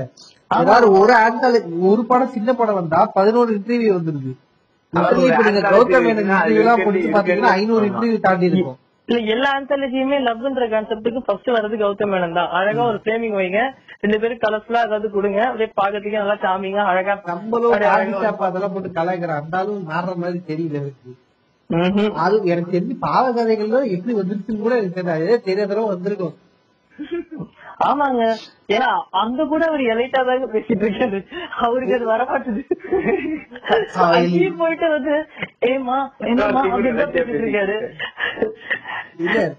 குட்டி குட்டி ஸ்டோரின்னு ஒண்ணு வந்துச்சுங்க, அதெல்லாம் பாத்தீங்கன்னா அவ்வளவுதான் இருக்குல்ல. இல்ல நான் அதை டவுன்லோட் பண்ணி விஜய் சேதுபதியோட செக்மெண்ட் மட்டும்தான் பார்த்தேன். அதை மட்டும்தான் பார்த்தேன் நான். இப்படிக்கும் நான் உப்பேந்திர படம் வந்துச்சுன்னு போலான்னு சொல்லிட்டு தியேட்டருக்கு போயிட்டு, தியேட்டர் போகும்போது நான் வந்து பன்னெண்டரை மணி ஷோவை ரெண்டரை மணி நினைச்சிட்டேன். பன்னெண்டரை மணிக்கே ஷோ ஆரம்பிச்சுட்டு நான் ரெண்டரை மணி ஆச்சு, ரெண்டரை மணிக்கு போனேன். இல்ல பன்னெண்டரை அங்கிக்கோ குட்டி ஸ்டோரி இருக்கு பாக்குறீங்க. இல்ல வேணாம், நோ தேங்க்ஸ், நான் நாளைக்கு கூட ஒரு உப்பேந்திர பாத்துக்கிறேன். அதுல வருண் இருக்கா, எனக்கு வேணாம் பேச மாட்டேன். அது அது அவங்க மாமா பண்றது அவங்க மாமா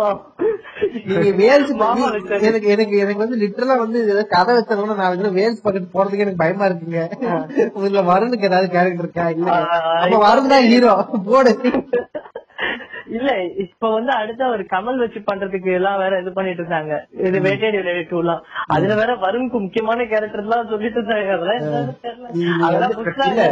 கார்த்தி ஜெயமரி வந்து எடிட்டிங் பேட்டர்ன் இருக்குன்றீங்க.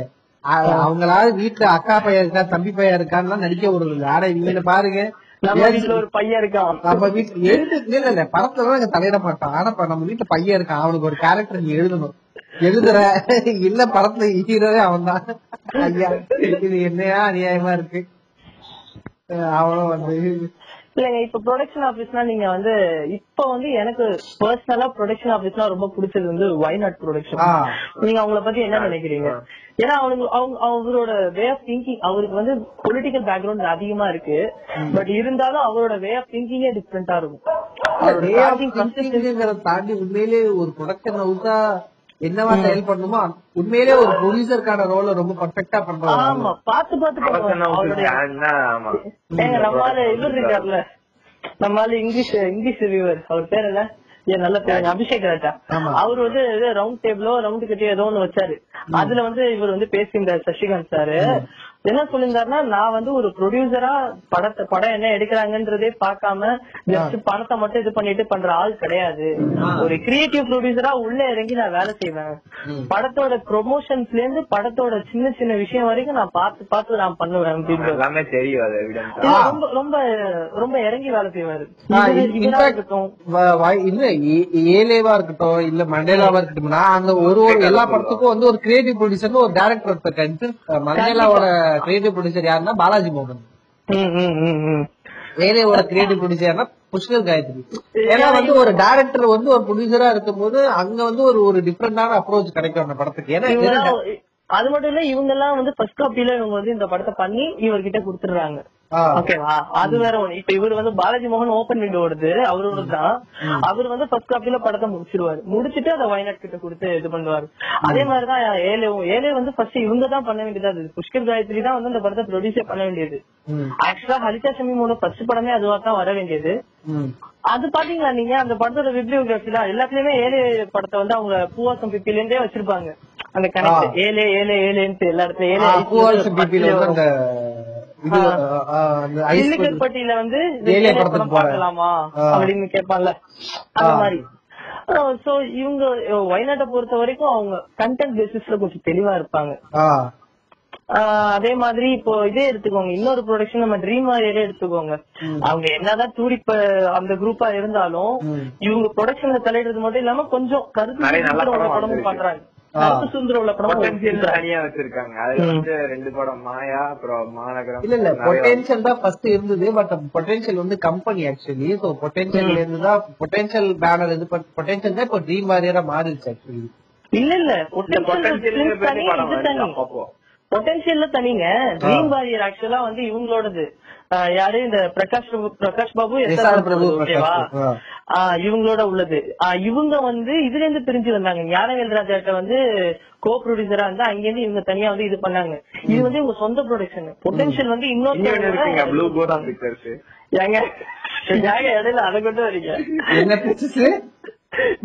பிக்சர்ஸ். அது ஒரு ப்ரொடக்ஷன் என்ன? அது என்னங்க ப்ளூ கோஸ்ட்? ஏங்க அதாங்க இரும்பு கோட்டை இருட்டறையில் மட்டும்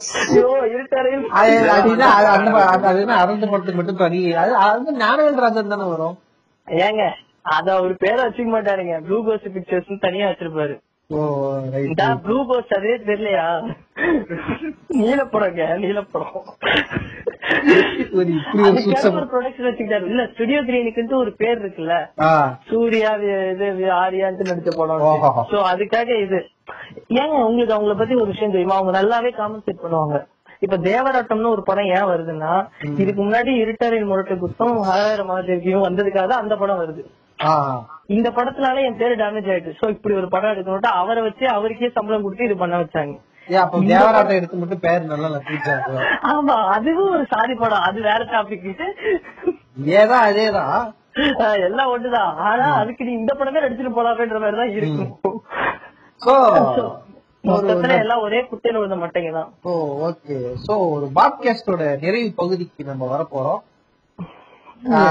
கேக்குற ஆடியன்ஸுக்கு வந்து நாங்க ஒரு வருஷத்துல அரை மணி நேரம் பாட்காஸ்ட் வந்து நாங்க பேசி நல்லா பாத்துட்டு படம் பார்த்தோம், வெளியே வந்தோம், நல்லா இருக்கிறதால ஓகே. வெளியே வரணும் எனக்கு ஒரு டவுட், இது எப்படி ரிசீவ் ஆக போகுது? நம்மளுக்கு பிடிச்சது ஓகே, நமக்கு தெரியும்.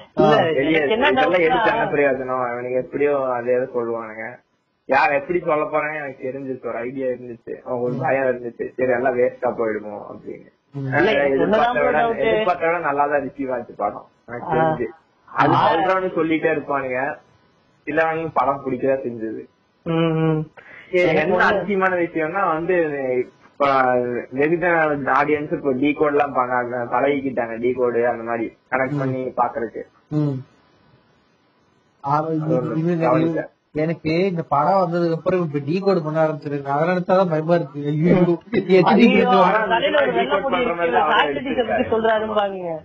இங்க பாருங்க, தனுஷ் காலையில ஒரு வெள்ள மொழி தெரிஞ்சா இவர் சாக்ரட்டிஸ் அப்படின்பாங்க. அந்த மாதிரி எல்லாம் டீ கோட் எல்லாம் நமக்கு இவரே சொல்றாரு, மாரி சொல்றாரு. நீங்க அதை பத்தி தான் தயவு செஞ்சு என்கிட்ட கேட்காதீங்க, எனக்கு அது சுத்தமா பிடிக்காது.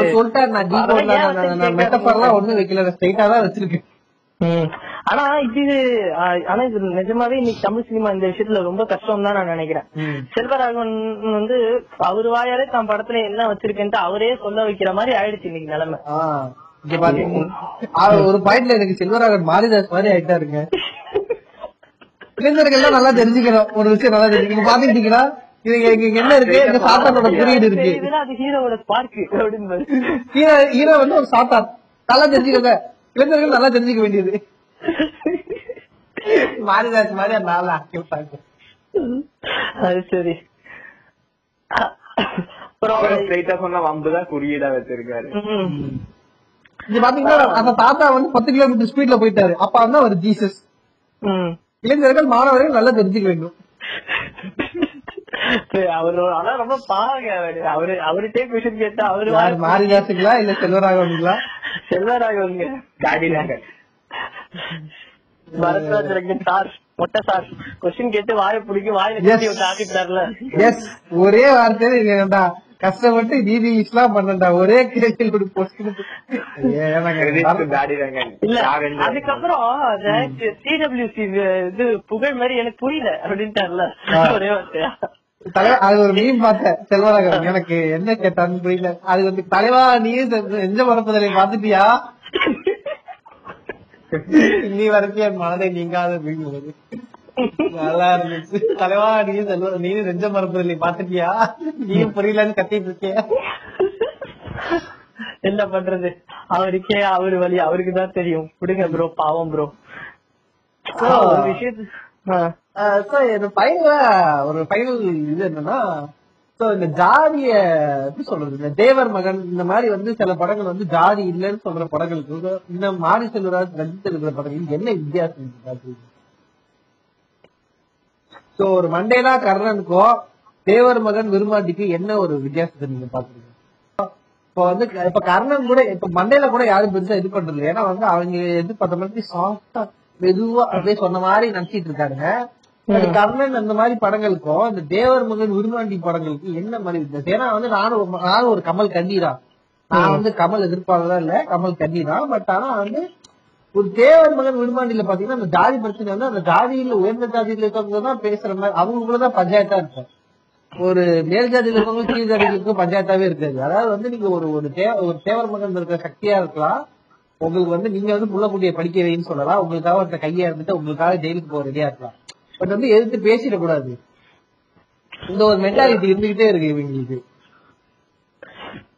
இத பத்தின ஒரே புரிதல் என்ன தெரியுமா ப்ரோ, இது ஒரு ஒரு மேல் ஜாதிக்காரன் ஒரு கீழ் ஜாதிக்காரனை பார்த்து நம்ம வந்து அதாவது அவங்களோட அவங்களோட வலியை பத்தி சொல்லி அந்த வலியில இருந்து பரிதாபப்படுறதை விட இது பண்றதை விட அழுத்தியோ இல்ல அதட்டியோ இல்ல தன்னோ தான் திருப்பி திரும்பி தா பாக்குற மாதிரியோ இல்ல குனிஞ்சதுல இருந்து நிமிர்னாலும் அது வந்து இவங்களுக்கு எல்லாம் குத்த ஆரம்பிச்சிருது.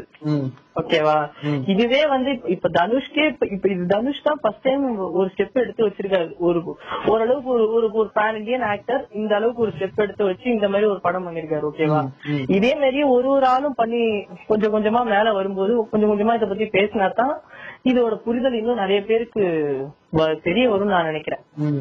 ஓகேவா, இப்போ இப்ப கமல்ஹாசன் இதுக்கு முன்னாடி சொன்னாரு கமல் படம்னாலே இப்படிதான் இருக்கும்னு, ஒரே வார்த்தையா முடிச்சிருவாங்க. உண்மை அதுதான் ப்ரோ. இப்ப நீங்களும் நானும் கமல் கணீசாவே இருந்து படம் பார்த்தாலும் நம்ம கமல்ஹாசனுக்காக பாப்போமே தவிர அது ஒரு படமா இங்க யாரும் கன்சிடர் பண்ண மாட்டாங்க. பெருமாண்டியே சந்தியர்னு தானே இங்க வந்து யார் சொல்றாங்கன்னு பாக்குறாங்க, அவங்க என்ன சொல்றாங்கன்னு பாக்குறது இல்ல. ரொம்ப கஷ்டம் அது. இல்ல நான் என்ன இடத்துல சொல்ல வரேன்னா, ஏன்னா வந்து தேவர் மகன் வந்து நிறைய பேர் சொல்லுவாங்க ஜாதி எதிர்ப்பு படம்னு சொல்லுவாங்க. பட் எனக்கு அது வந்து ரொம்ப கம்மியா தான் தெரிஞ்சது. ஏன்னா வந்து நான் பார்த்து நான் கேள்விப்பட்ட வரைக்கும் தேவர் மகன் படத்தினால நிறைய ஜாதி பிரச்சனைகள் கலவரங்களே அது ஒரு பிகினிங் பாயிண்டாவே இருந்திருக்கு. ஏன்னா வந்து என்ன சொல்லுவாங்கன்னா தேவர் மகன் போற்றி பாட பெண்ணை போட்டு பாடிக்கிட்டே இருப்பாங்க. சோ இதனாலே நிறைய பிரச்சனைகள் அந்த ஊர்ல நடந்து ஒரு சில ஊர்கள் நடந்திருக்கு. மதுரை சைட்ல தேவர்கள் அதிகமா. இல்ல இப்போ இப்போ நம்ம தேவர் மகன் படத்தை எடுத்துக்கிட்டோம்னா அவர் வந்து ஸ்டார்டிங்ல இருந்தே இந்த மாதிரி காட்டுமிராண்டி கூட்டத்தை விரும்ப மாட்டேன்ற மாதிரி ஒரு கேரக்டர்ல தான் ஃபர்ஸ்ட் ஸ்டார்டிங்ல இருப்பாரு. ஆனா அவங்க அப்பா போனதுக்கு அப்புறமா அவர் அதே மாதிரி படிச்ச பையனாவே இருந்து எல்லாமே பண்ணிக்கலாமே, ஏன் அவர் அவங்க அப்பா இடத்துல உட்காரணும்? அதேதான் என்னோட கேள்வி. இல்ல இப்ப அந்த இடத்துலதான் இது ஜாதி படமா மாறுது. என்ன சொல்றீங்க? இவன் அப்ப அந்த இடத்துல வந்து வடிவேல் வடிவேல தங்கிலி முருகனும் உட்கார்ந்து இருக்க முடியாதுல்ல. கண்டிப்பா. இத்தனைக்கும் கமலஹாசனுக்கு முன்னாடி அவங்க அண்ணன் இருக்காரு. தலைவாசல் விஜய் இருப்பாரு. ஓகேவா, அவங்க அதை விட்டுட்டு ஒரு படிச்ச பையன் ஏன் அங்க போய் உட்காரணும் யோசிச்சிருக்கீங்களா? நீ வந்து நீ எதுக்கு வந்த இங்க? உங்க அப்பா கிட்ட பெர்மிஷன் வாங்கிட்டு அந்த பொண்ணை கல்யாணம் பண்ணிட்டு அங்க ரெஸ்டாரண்ட் வச்சு ஸ்டார்ட் பண்ணிட்டு பிசினஸ் பண்ணதானே வந்தேன். அது கேட்கலாம் வந்தேன். உங்க அப்பா போனதுக்கு அப்புறம் ஊர் மக்களை பாத்துக்கிறதுக்கு நீ அதே படிச்ச பையனாவே இருந்து நார்மலாவே இருந்திருக்கலாமே. நீ ஏன் இன்னொரு அவரோட தேவரா இருக்கணும்? ஒரு ஊர் மக்களை பாத்துக்கணும்ங்கிறதுல கூட இல்ல, பட் அவன் வந்து அவனும் அதே இடத்துல அவன் என்ன சொல்லுவாங்கன்னா ஊருக்கு நான் நல்லது பண்றேன். ஏன் அது என் கேள்வி என்ன, அது என்ன ஒரு ஒரு கமல் தான் அந்த ஊருக்கு நல்லது பண்ணுமா? ஏன் அவங்க கேட்கிறேன், அவங்கவுங்கள ஒவ்வொரு அவங்க வாழ்க்கையை பாத்துட்டு தெரியாதுங்கிறதுதான் கேள்வி. இன்னும் சொல்ல போனா தேவர் மகன் வந்து ரெண்டு ஊர் அந்த ரெண்டு பெரியாரத்துல இருக்க பெரியாரில சேர்ந்தவங்க ரெண்டு பஞ்சாயத்தா இருந்தாங்க. அந்த லிட்டரலி அவங்க அவங்க ரெண்டு குடும்ப சண்டை போட்டு இருந்தாலும் அந்த ஊரே அஃபெக்ட் ஆகுற மாதிரி தான் இருக்கும். அப்படி பார்த்தா இவனை ஹீரோன்னு நம்ம ப்ரொஜெக்ட் பண்றதை விட, அதாவது இந்த கேரக்டர் ஹீரோன்னு ப்ரொஜெக்ட் பண்றதை விட நம்ம இவங்களை வந்து ஒரு பாசிட்டிவிட்டியா வேணா ப்ரொஜெக்ட் பண்ணலாம். எப்படின்னு பாருங்களேன், இப்ப ஏன்னா இவங்கள மாதிரி யாரோ ஒரு ஆள் ஸ்பார்க் எடுத்து கொடுத்தாதான், இப்ப கர்ணன் மாதிரியோ இல்ல கமல்ஹாசன் மாதிரியோ ஸ்பார்க் எடுத்தா தான் இன்னும் மீதி பேர் கல்லெறிவாங்க, மீதி பேர் வந்து போராட்டம் பண்ணுவாங்க. ஏன்னா இவங்க எல்லாரும் ஆர்கனைஸ் பண்றதுக்கு ஒரு ஆள் வேணும். அது ஒவ்வொருத்தங்கிட்டே இருந்துட்டா இதெல்லாம் யாருமே தேவை இல்லையே. என்ன சொல்றீங்க? ஏன்னா அது நான் எவ்வளவு லாஜிக்கலா யோசிக்கல, ஒரு சீனா ஒரு ஃபார்மேஷனா அப்படிதான் வரும். ஒரு ஒரு ஹீரோ இருப்பான், அந்த ஹீரோ வந்து ஒரு விஷயத்த முன்னெடுத்தாங்கன்னா அவனை பின்தொடர்ந்து ஒரு கூட்டம் பின்னாடி வரும். அதெல்லாம் புரட்சி, அது புரட்சியோட டெஃபினேஷன் அதுதானே. ஒரு சீனா ஒரு ஃபார்மேஷன் அப்படிதான் வரும். இல்ல அப்படி இல்லாம ஒரு சீன் ஃபார்ம் பண்ண முடியும் இல்லையே. அது யோகி பாபு மாதிரி ஒரு சாதாரண ஆள் அதை ஆல்ரெடி ஸ்டார்ட் பண்ணிருந்து அதை ஹீரோ உள்ள போய் கூட சேர்க்கலாமே சேரலாமே. அந்த மாதிரி இருக்க கூடாதா? அந்த படத்துல அந்த படத்துல நார்மலா ஒருத்தனை சொல்றேன், ஒரு சாதாரண ஒரு காமன் மேன் போராட்டம் பண்ணா அதை ஏன் ஏத்துக்க மாட்டாங்க? அது வந்து பாத்தீங்கன்னா ஒரு படத்துல வந்து பாத்தீங்கன்னா அந்த படத்துல ஹீரோ நம்ம சொல்றோம். பட் பெரும்பாலும் பாத்தீங்கன்னா கர்ணன் வந்து நான் உங்களுக்கு என்ன சொல்றேன்னா அந்த ஊர்லயே அதே ஊர்ல இருக்கிற ஒரு ஆள் வந்து இனிஷியேட் பண்றாங்க. ஏன்னா பெரும்பாலும் வந்து பாத்தீங்கன்னா ஒடுக்கப்பட்டவங்களுக்கு வந்து கர்ணன்ங்கிற படத்துல நான் கவனிச்சது என்னன்னா ஃபர்ஸ்ட் அந்த பையன் ஃபர்ஸ்ட் அந்த ஒரு பையன் தான் வந்துட்டு பஸ் அவங்க அம்மாவுக்கு வெயிட் பண்ணிட்டு இருக்காங்க, பஸ் இன்னைக்கு நான் போயே பஸ்ல தீருவேன் அப்படின்னு சொல்லிட்டு நிக்காம போறான். அவன் கோவத்துல கல் எடுத்தான். அதுதான் அந்த ஒரு பிரச்சனைக்கே ஸ்டார்டிங் பாயிண்ட். இன்னொன்னு வந்து இன்னொரு பையன் இருப்பான் அந்த கடைசியில, அவன் வந்து அந்த குதிரை குதிரை வளர்ப்பான். அந்த குதிரை அவன் தானே கூட்டிட்டு வரான். இல்ல ப்ரோ, இப்ப வந்து இப்போ நீங்க இப்ப பார்த்த ஒரு சில ரைட்டர்ஸ்ல வந்து வன்முறையை வளர்க்கறாங்க, சாதியா வளர்க்கறாங்க அப்படின்னு சொல்றாங்கல்ல. இப்போ வர பாதி கமர்ஷியல் படத்துல ஏன் இப்ப பிகிலே எடுத்துக்கோங்களேன், அங்க இருக்கிற ரவுடிஸ் எல்லாம் வந்து இது எப்படி சொல்ற டைரக்டா சீஃப் பிரசிடென்டோட காரையும் மறைக்கிற மாதிரி ஒரு சீன் வரும். அதை இவங்க கமர்ஷியலா எடுத்துக்கிட்டு ஏன் விஜய் செஞ்சு தர்றா புடி தர்றாங்கிறாங்க. இதே வந்து வேற யாரோ ஒரு ஆள் வந்து இந்த மாதிரி ஒரு நார்மலான ஒரு பர்சன் வந்து அதே வந்து தன்னோட உரிமைக்காக போராடுறதையே அவங்க நார்மலா எடுத்துக்கிறாங்க. ஐ மீன் இத வந்து ஒரு பிகில் எக்ஸிஸ்டன்ஸ் ஆர்டினரி யூனிவர்ஸ் அதுல காட்டுற ராயபுரத்தை நான் எங்கேயுமே பார்த்தது. அந்த விஜய் வீடு காட்டுறாங்க, எனக்கு தெரிஞ்சு அப்படி ஒரு வீடு நான் பார்த்ததே இல்லை. எனக்கு அப்படி ஒரு வீடு சென்னையிலே இருக்குதான்னு எனக்கு தெரியல. என்னமோங்க ஏங்க அதெல்லாம் ஏதாவது ஸ்டுடியோல நடந்திருக்குங்க ஷூட்டிங். நீங்க ஸ்டுடியோல நடக்குதுங்க, அது தெரியுதுங்க. தலைவர் யூனிவர்ஸ் அது, அக்லி யூனிவர்ஸ் அது, அதுதான் சொல்றாங்க. அது எக்ஸிஸ்டன்ஸ்ல பேரலல் யூனிவர்ஸ். நயன்தாராவையே ஹாசினி மாரி காட்டுவான். நயன்தாராவோட கேரக்டரையே இது சந்தோஷ் சுப்ரமணிய ஹாசினி மாரி ஆக்கிடுவான். ஒரு ஒரே ஒரு டயலாகுக்காக தான் அந்த படத்துல நயன்தாராவுக்கே character. Actually out of the topic இது. நான் சொல்றேன்னா விஜய் மாதிரி ஒரு ஒரு மாஸ் ஹீரோ வந்து ஒரு மாஸ் வில்லனுக்காக போட்டு அடிக்கிறாங்க. அதை ஜஸ்ட் சினிமான்னு அடிக்காம இன்னைக்கு விஜய் இப்போ விஜய்க்கு பர்த்டே அடிக்கலாம் பண்றாங்களா, அவர் அடிச்சாவுது அதுங்கிறாங்களா அப்படின்னா அவரை நிஜமான ஹீரோவா காட்டுறாங்க பாக்குறாங்க. தனுஷ் மாதிரி ஒரு ஆளு, யோகி பாபு மாதிரி ஒரு ஆளு ஒரு உரிமைக்காக நிஜமான ஒரு வாழ்வியல சொல்றாங்க. அதையே இவங்களால ஏத்துக்க முடியல, எமோஷனலா அதை ஏத்துக்க முடியல. அதுதான் இன்னைக்குள்ள புரிதல், அவ்வளவுதான். அது வந்து இவங்களுக்கு பிரச்சனை மாரி செல்வராஜ். மாரி செல்வராஜ் அங்கதான் இவங்களோட உறுத்தல். இல்ல வெற்றிமாறன் வந்து எல்லாமே கலந்துதான் எடுப்பாரு, ஆனா அவர்கிட்ட கரெக்டா இருக்கும், அந்த மீட்டரை கரெக்டா மெயின்டைன் பண்ணுவாரு. சோ வெற்றிமாறன் படம் வந்து நாளைக்கு வரும்போது அங்க விஜய் இதை பத்தி நாளைக்கு குரலை வசக்கும் போது அப்ப இவங்கள்ட்ட இதே மாதிரி நூல் எல்லாம் வருதா இல்லையான்னு பாப்போம். என்ன சொல்றீங்க? எல்லாத்துக்கும் நூல் வருங்க, நூல் வராத இடமே இல்ல. சுந்தர்சி வந்து அரண்மனையில ஒரு படம் இருக்காருல்ல, அதுல வந்து வைபவும் ஹன்சிகா வந்து கலப்புத்திறன் பண்ணிப்பாங்க. அது வந்து வந்துட்டு கொண்டுருவாங்க. அப்ப வந்து அங்க ராதா வழிமுறை வழக்கு அன்றே எடுத்து என் தலைவர் சுந்தர்சி அப்பயே பாவகதைகள் எடுத்துட்டாங்க. அதுக்கப்புறம் அதை பார்த்தா வெற்றி பாரு ரெஃபரன்ஸ் எடுத்துருக்கு. ஆனா என்ன இல்ல அவங்க சாதி நேரம் வந்து தப்பா போட்டுறே பண்ணலையா, அது கேஸ் போடலையா? அதுக்கு மல்லு கட்டுற மாதிரி தான், அதுக்கு அது வீடு கட்டுற மாதிரி தான் சுந்தர்சி நிறைய கவுண்டர் வச்சு படம் எடுத்தாங்க. தெரியாத சோ இந்த பாட்காஸ்ட்ல வந்து பேசுறதுக்கான எனக்கு இன்னொரு இன்ஸ்பிரேஷன் யாருன்னா என் ஃப்ரெண்டு ஒருத்தவ, ஒரு தம்பி மாதிரி ஒரு பையன், சிட்னி ஃப்ரம் கோயம்புத்தூர். நாங்க ஆள் வந்து விரும்புறா பாட்காஸ்டும் கேட்க மாட்டான், கேட்டாலும் வரமாட்டான், இந்த ஸ்டேஜ் வரைக்கும் வரமாட்டான்னு நான் நம்புறேன். சோ அவன் என்ன சொன்னா, இந்த மாதிரி வந்து நான் அந்த இன்ஸ்டாகிராம்ல என்னோட போஸ்ட பார்த்து ப்ரோ இப்பெல்லாம் இந்த வீடியோ அந்த இப்பெல்லாம் யாரும் ப்ரோ சாரி பாக்குறேன், இப்பெல்லாம் இந்த வீடியோ தான் இல்லன்னு சொல்ற ஒரு பாயிண்ட் தான். இப்ப அவனால விக்ரஸால இந்த இப்பெல்லாம் மாறிட்டாங்கன்னு நான் சொல்றேன், நிறைய இன்சிடென்ட கோட் பண்ணி சொல்லிக்கிட்டே இருக்கேன். அப்ப அவங்க கிட்ட சொன்னேன், இந்த மாதிரி அரக்கோணத்துல வந்து ரெண்டு நாள் முன்னாடி கூட அரக்கோணத்துல வந்து ரெண்டு தலித் பாய்ஸ் வந்து கொண்டுட்டாங்களா, நான் வந்து எங்க கொண்டாங்க அதெல்லாம் சொல்றேன், அரக்கோணம் நான் மென்ஷன் பண்றேன். நீங்க வந்து ஏன் தலித் பாய்ஸ்ன்றீங்க, ஏன் சாவல கூட நீங்க ஜாதி பண்றீங்க அப்படின்னா அது ஜாதியப்படுது, அது வந்து உங்களுக்கு தெரியல அப்படிதான் நியூஸ் ஆர்டிகல் இல்ல. அந்த நான் வந்து என்ன சொல்றேன் இல்ல அந்த ரெண்டு பசங்க என்ன பண்ணாங்களோ எனக்கு எனக்கு ஒண்ணும் புரியல. அப்படி என்ன வேணா நடக்குதுன்னா குழந்தை நடந்துருச்சுன்னா அதை எப்படி நீ ஜஸ்டிஃபை பண்றேன்னு நான் வந்து இந்த மாதிரி கேட்ட வந்து ஏன் உடனே வந்து என்ன பண்றேன், நான் வந்து திடீர்னு வந்து நான் பொதுவா வந்து என்ன சொன்னேன்னா என் கோயம்புத்தூர்ல கவுண்டிங் நான் அப்படியே ஆர்குமெண்ட் கண்டினியூ ஆயிட்டே இருக்கு. நான் சொல்றேன் இந்த மாதிரி வில்லேஜ்ல நீ போய் பாரு, எஸ்சிசி தனியா இருக்கும், நீ நீ வரைக்கும் போனா நீ ஒரு ஒரு ஸ்ட்ரீட்லயே தனியா வச்சிருப்பாங்க, அந்த எஸ்சி ஸ்ட்ரீட்ல இருந்து ஒருத்தா கூட புரிய வந்து இருக்கு. ஆஹ் இல்ல எல்லா ஊர்லயும் இங்க மாவட்டத்துல இருக்கு, அலபாமால எல்லா இடத்துலயும் இருக்கு, அலபாமா வரைக்குமே இருக்கு. சோ என்னன்னா அந்த ஸ்ட்ரீட்ல இருந்து ஒருத்தவனா அந்த எஸ்சி ஸ்ட்ரீட்ல இருந்து யாராவது ஒருத்தவன் வந்து கூட குடி வந்து உங்க உங்க தெருல வர முடியாது, வந்து ஆயிரத்தி எட்டு பஞ்சாயத்து நடத்த நான் சொல்றேன். இல்ல இல்ல அப்படிலாம் இல்ல இருக்குடா அப்படின்ற நான் அது அப்படியே கண்டினியூ ஆகிட்டே போயிட்டு இருக்கும்போது எங்கே வந்து நான் கவுண்டிங்ல வந்து கலாச்சாரம் கோயம்புத்தூர்ல கவுண்டிங்ல இதே தான் பண்ணுவாங்கன்னே நான் அப்பன் தாக்க ஆரம்பிச்சிட்டேன். அது எப்படி நீங்க கவுண்டர்னு சொல்லுவாங்கன்னே நான் கேட்டேன், நீ ஏன் அப்பன் தாக்குற? இல்ல இல்ல எனக்கு வந்து நான் வந்து அதுல பிரைடா எல்லாம் எடுத்துக்கல, பட் ஆனா கவுண்டர்னு சொல்லாதீங்க, எனக்கு அப்பன் தாக்குறாங்க எனக்கு புரியல, நீ அதுல பிரைட் எடுத்துக்கல, உனக்கு அது பிடிக்காதுங்களா, அப்படியே நான் கவுண்டிங்ல பத்தி கலாச்சாரம் உனக்கே கோவம் வருது வந்துருச்சு வந்துருச்சு அப்புறம் வேணும்னா அவனை வந்து அந்த ரீசெண்டா சுமி வண்ண காவியங்கள் வந்து ஒரு வீடியோ போட்டுருக்காங்க, வேற லெவல்ல இருந்துச்சு. அதுக்கு இன்னும் அப்பன் ஆகுறாங்க தம்பி, எனக்கு தெரியல அந்த நேரத்துல அவனை ரிகர் பண்ணி பாக்கணும்னு எனக்கு தோணுச்சு.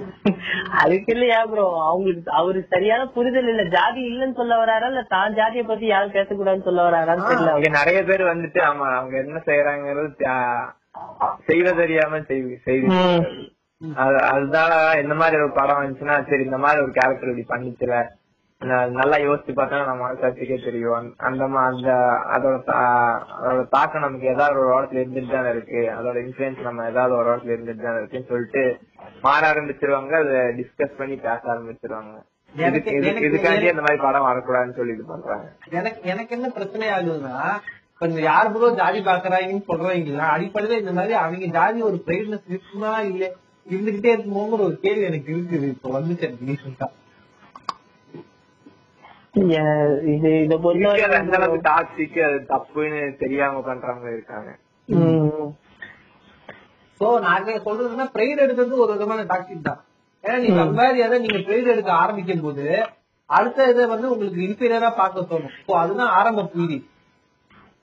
நீங்க ஜாதி கலவரம் எல்லாம் நடக்குதுன்னா அதுக்கு ஒரே காரணம் வந்து தன்னை சுப்பீரியரா ஃபீல் பண்ணிக்கிற ஒரு விஷயம் தான். ஓகே எனக்கு வந்து அப்படியே நான் பிறந்தப்பே வளர்ந்து விட்டதாக உணர்கிறார். அதாவது வந்து பாத்தீங்கன்னா ஒரு திருதி கிடைக்குது, நீங்க உழைக்காம உங்களுக்கு ஒரு திருதி கிடைக்கும், உங்களுக்கு ஒரு பெருமை கிடைக்குமா, உங்க அப்பா அம்மா ஷாட்டு போட்டதுக்காகவே ஷாட்டு போட்டதுனாலேயே நான் பிறந்துட்டேன், இன்னைக்கு இதே பெரிய பெருமை பெருமைதான் உங்களுக்கு ஒரு திருதி கிடைக்குது. அந்த சுப்பீரியர்னஸி தான் எல்லாத்துக்கும் அடிப்படை காரணம். அங்கேயே ஆப்படிக்கணுங்கிறது எங்களோட எல்லாரோட இதுவே. சுப்பீரியரிட்டி பீலே பரக்கூடாது, அங்கதான் ஆரம்பிக்குது எல்லாமே. அதான் ஒரு விஷயத்த அச்சீவ் பண்ணிட்டேன் நீ அதை நினைச்சு பெருமை பாருன்னா அது ஒரு லாஜிக் இருக்கு. இப்போ அந்த அந்த ஒரு பெருமையில உன்னோட பங்கு எதுவுமே இல்ல, அப்ப நம்ம எதுக்கு அதை பத்தி நினைச்சு பெருமை பாடணும்?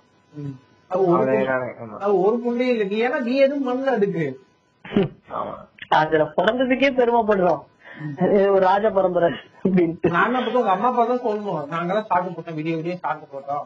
அதை அடையாளமே அதை நினைச்சு நான் பெருமைப்பாடுல என்னன்னா தப்பு, அதுல என்னன்னா போகுது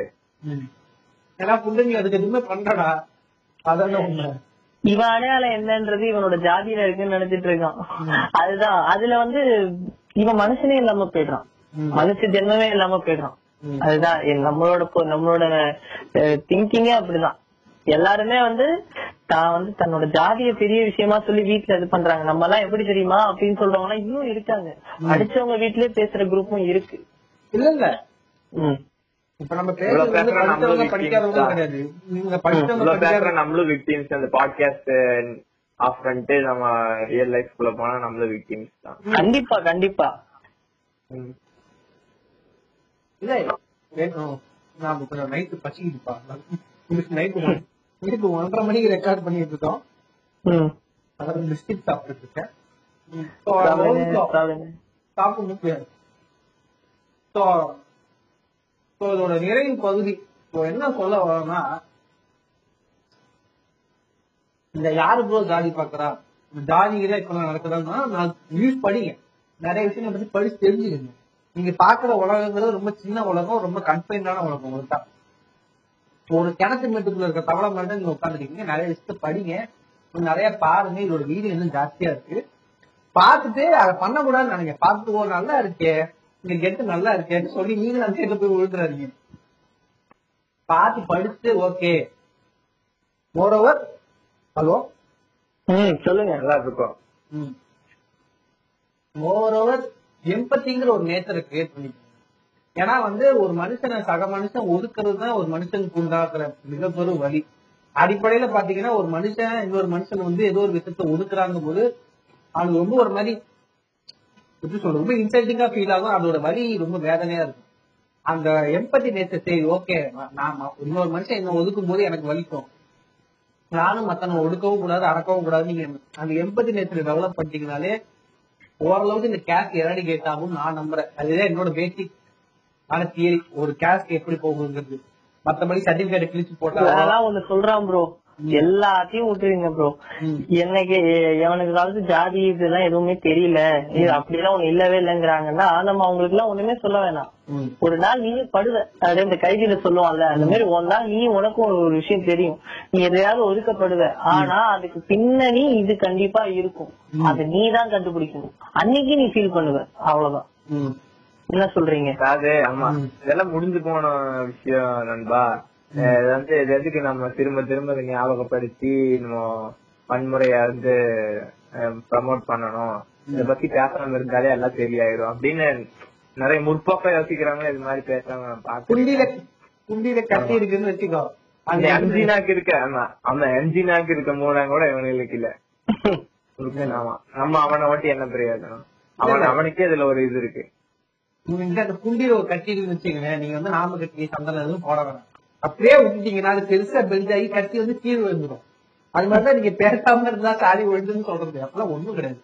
பேசணும், பேசி பேசி விவாத பொருள் ஆக்குனாதான் அடுத்த பத்து இருபது வருஷம் அட்லீஸ்ட் ஐம்பது வருஷத்துக்கு அப்புறம் மாதிரி இது ஓரளவுக்கு ஒரு குறையும்.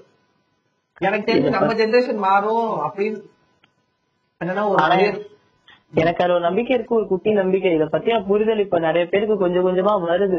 அடங்குமுறைய பத்தியும் அடங்குமுறை பத்தியும் வருது. ஒரு பாயிண்ட் வந்து இந்த பசங்களை நம்ம கலாச்சாரம் கூட சொன்னது என்னன்னா, இதுக்கு முன்னாடி என்னென்ன நம்ம முன்ன நமக்கு முன்னாடி இருக்கவங்களுக்கு என்னென்ன கொடுமை நடந்திருக்கு, என்னென்ன பிரச்சனை எல்லாம் பேஸ் பண்ணிருக்காங்க நம்ம தெரிஞ்சுக்கிறது ரொம்ப முக்கியமான விஷயம். ஏன்னா என்ன நடந்திருக்குன்னு நம்ம தெரிஞ்சாதான் இதுக்கப்புறம் அது வந்து நமக்கு நடக்காம இருக்கிறதுக்கு என்ன பண்ணணுமோ அதை நம்ம பண்ணணும். அதுக்கு வந்து இதெல்லாம் அதெல்லாம் தெரிஞ்சுக்காது முக்கியமான வீடியோ இந்த மாதிரி படம் எல்லாம் வர்றது அப்படிதான் அவன் சொன்னான். அது வந்து ரொம்ப நல்ல வேலிடான பாயிண்ட். இந்த எந்த படங்களும் வன்முறை இருக்குல்ல, இப்படி இருக்கு நீ பண்ணாதன்னு சொல்றதுதான் சொல்லுது. அதை எடுத்துக்க கூட நமக்கு புரியலன்னா நம்ம என்ன பண்றோம்?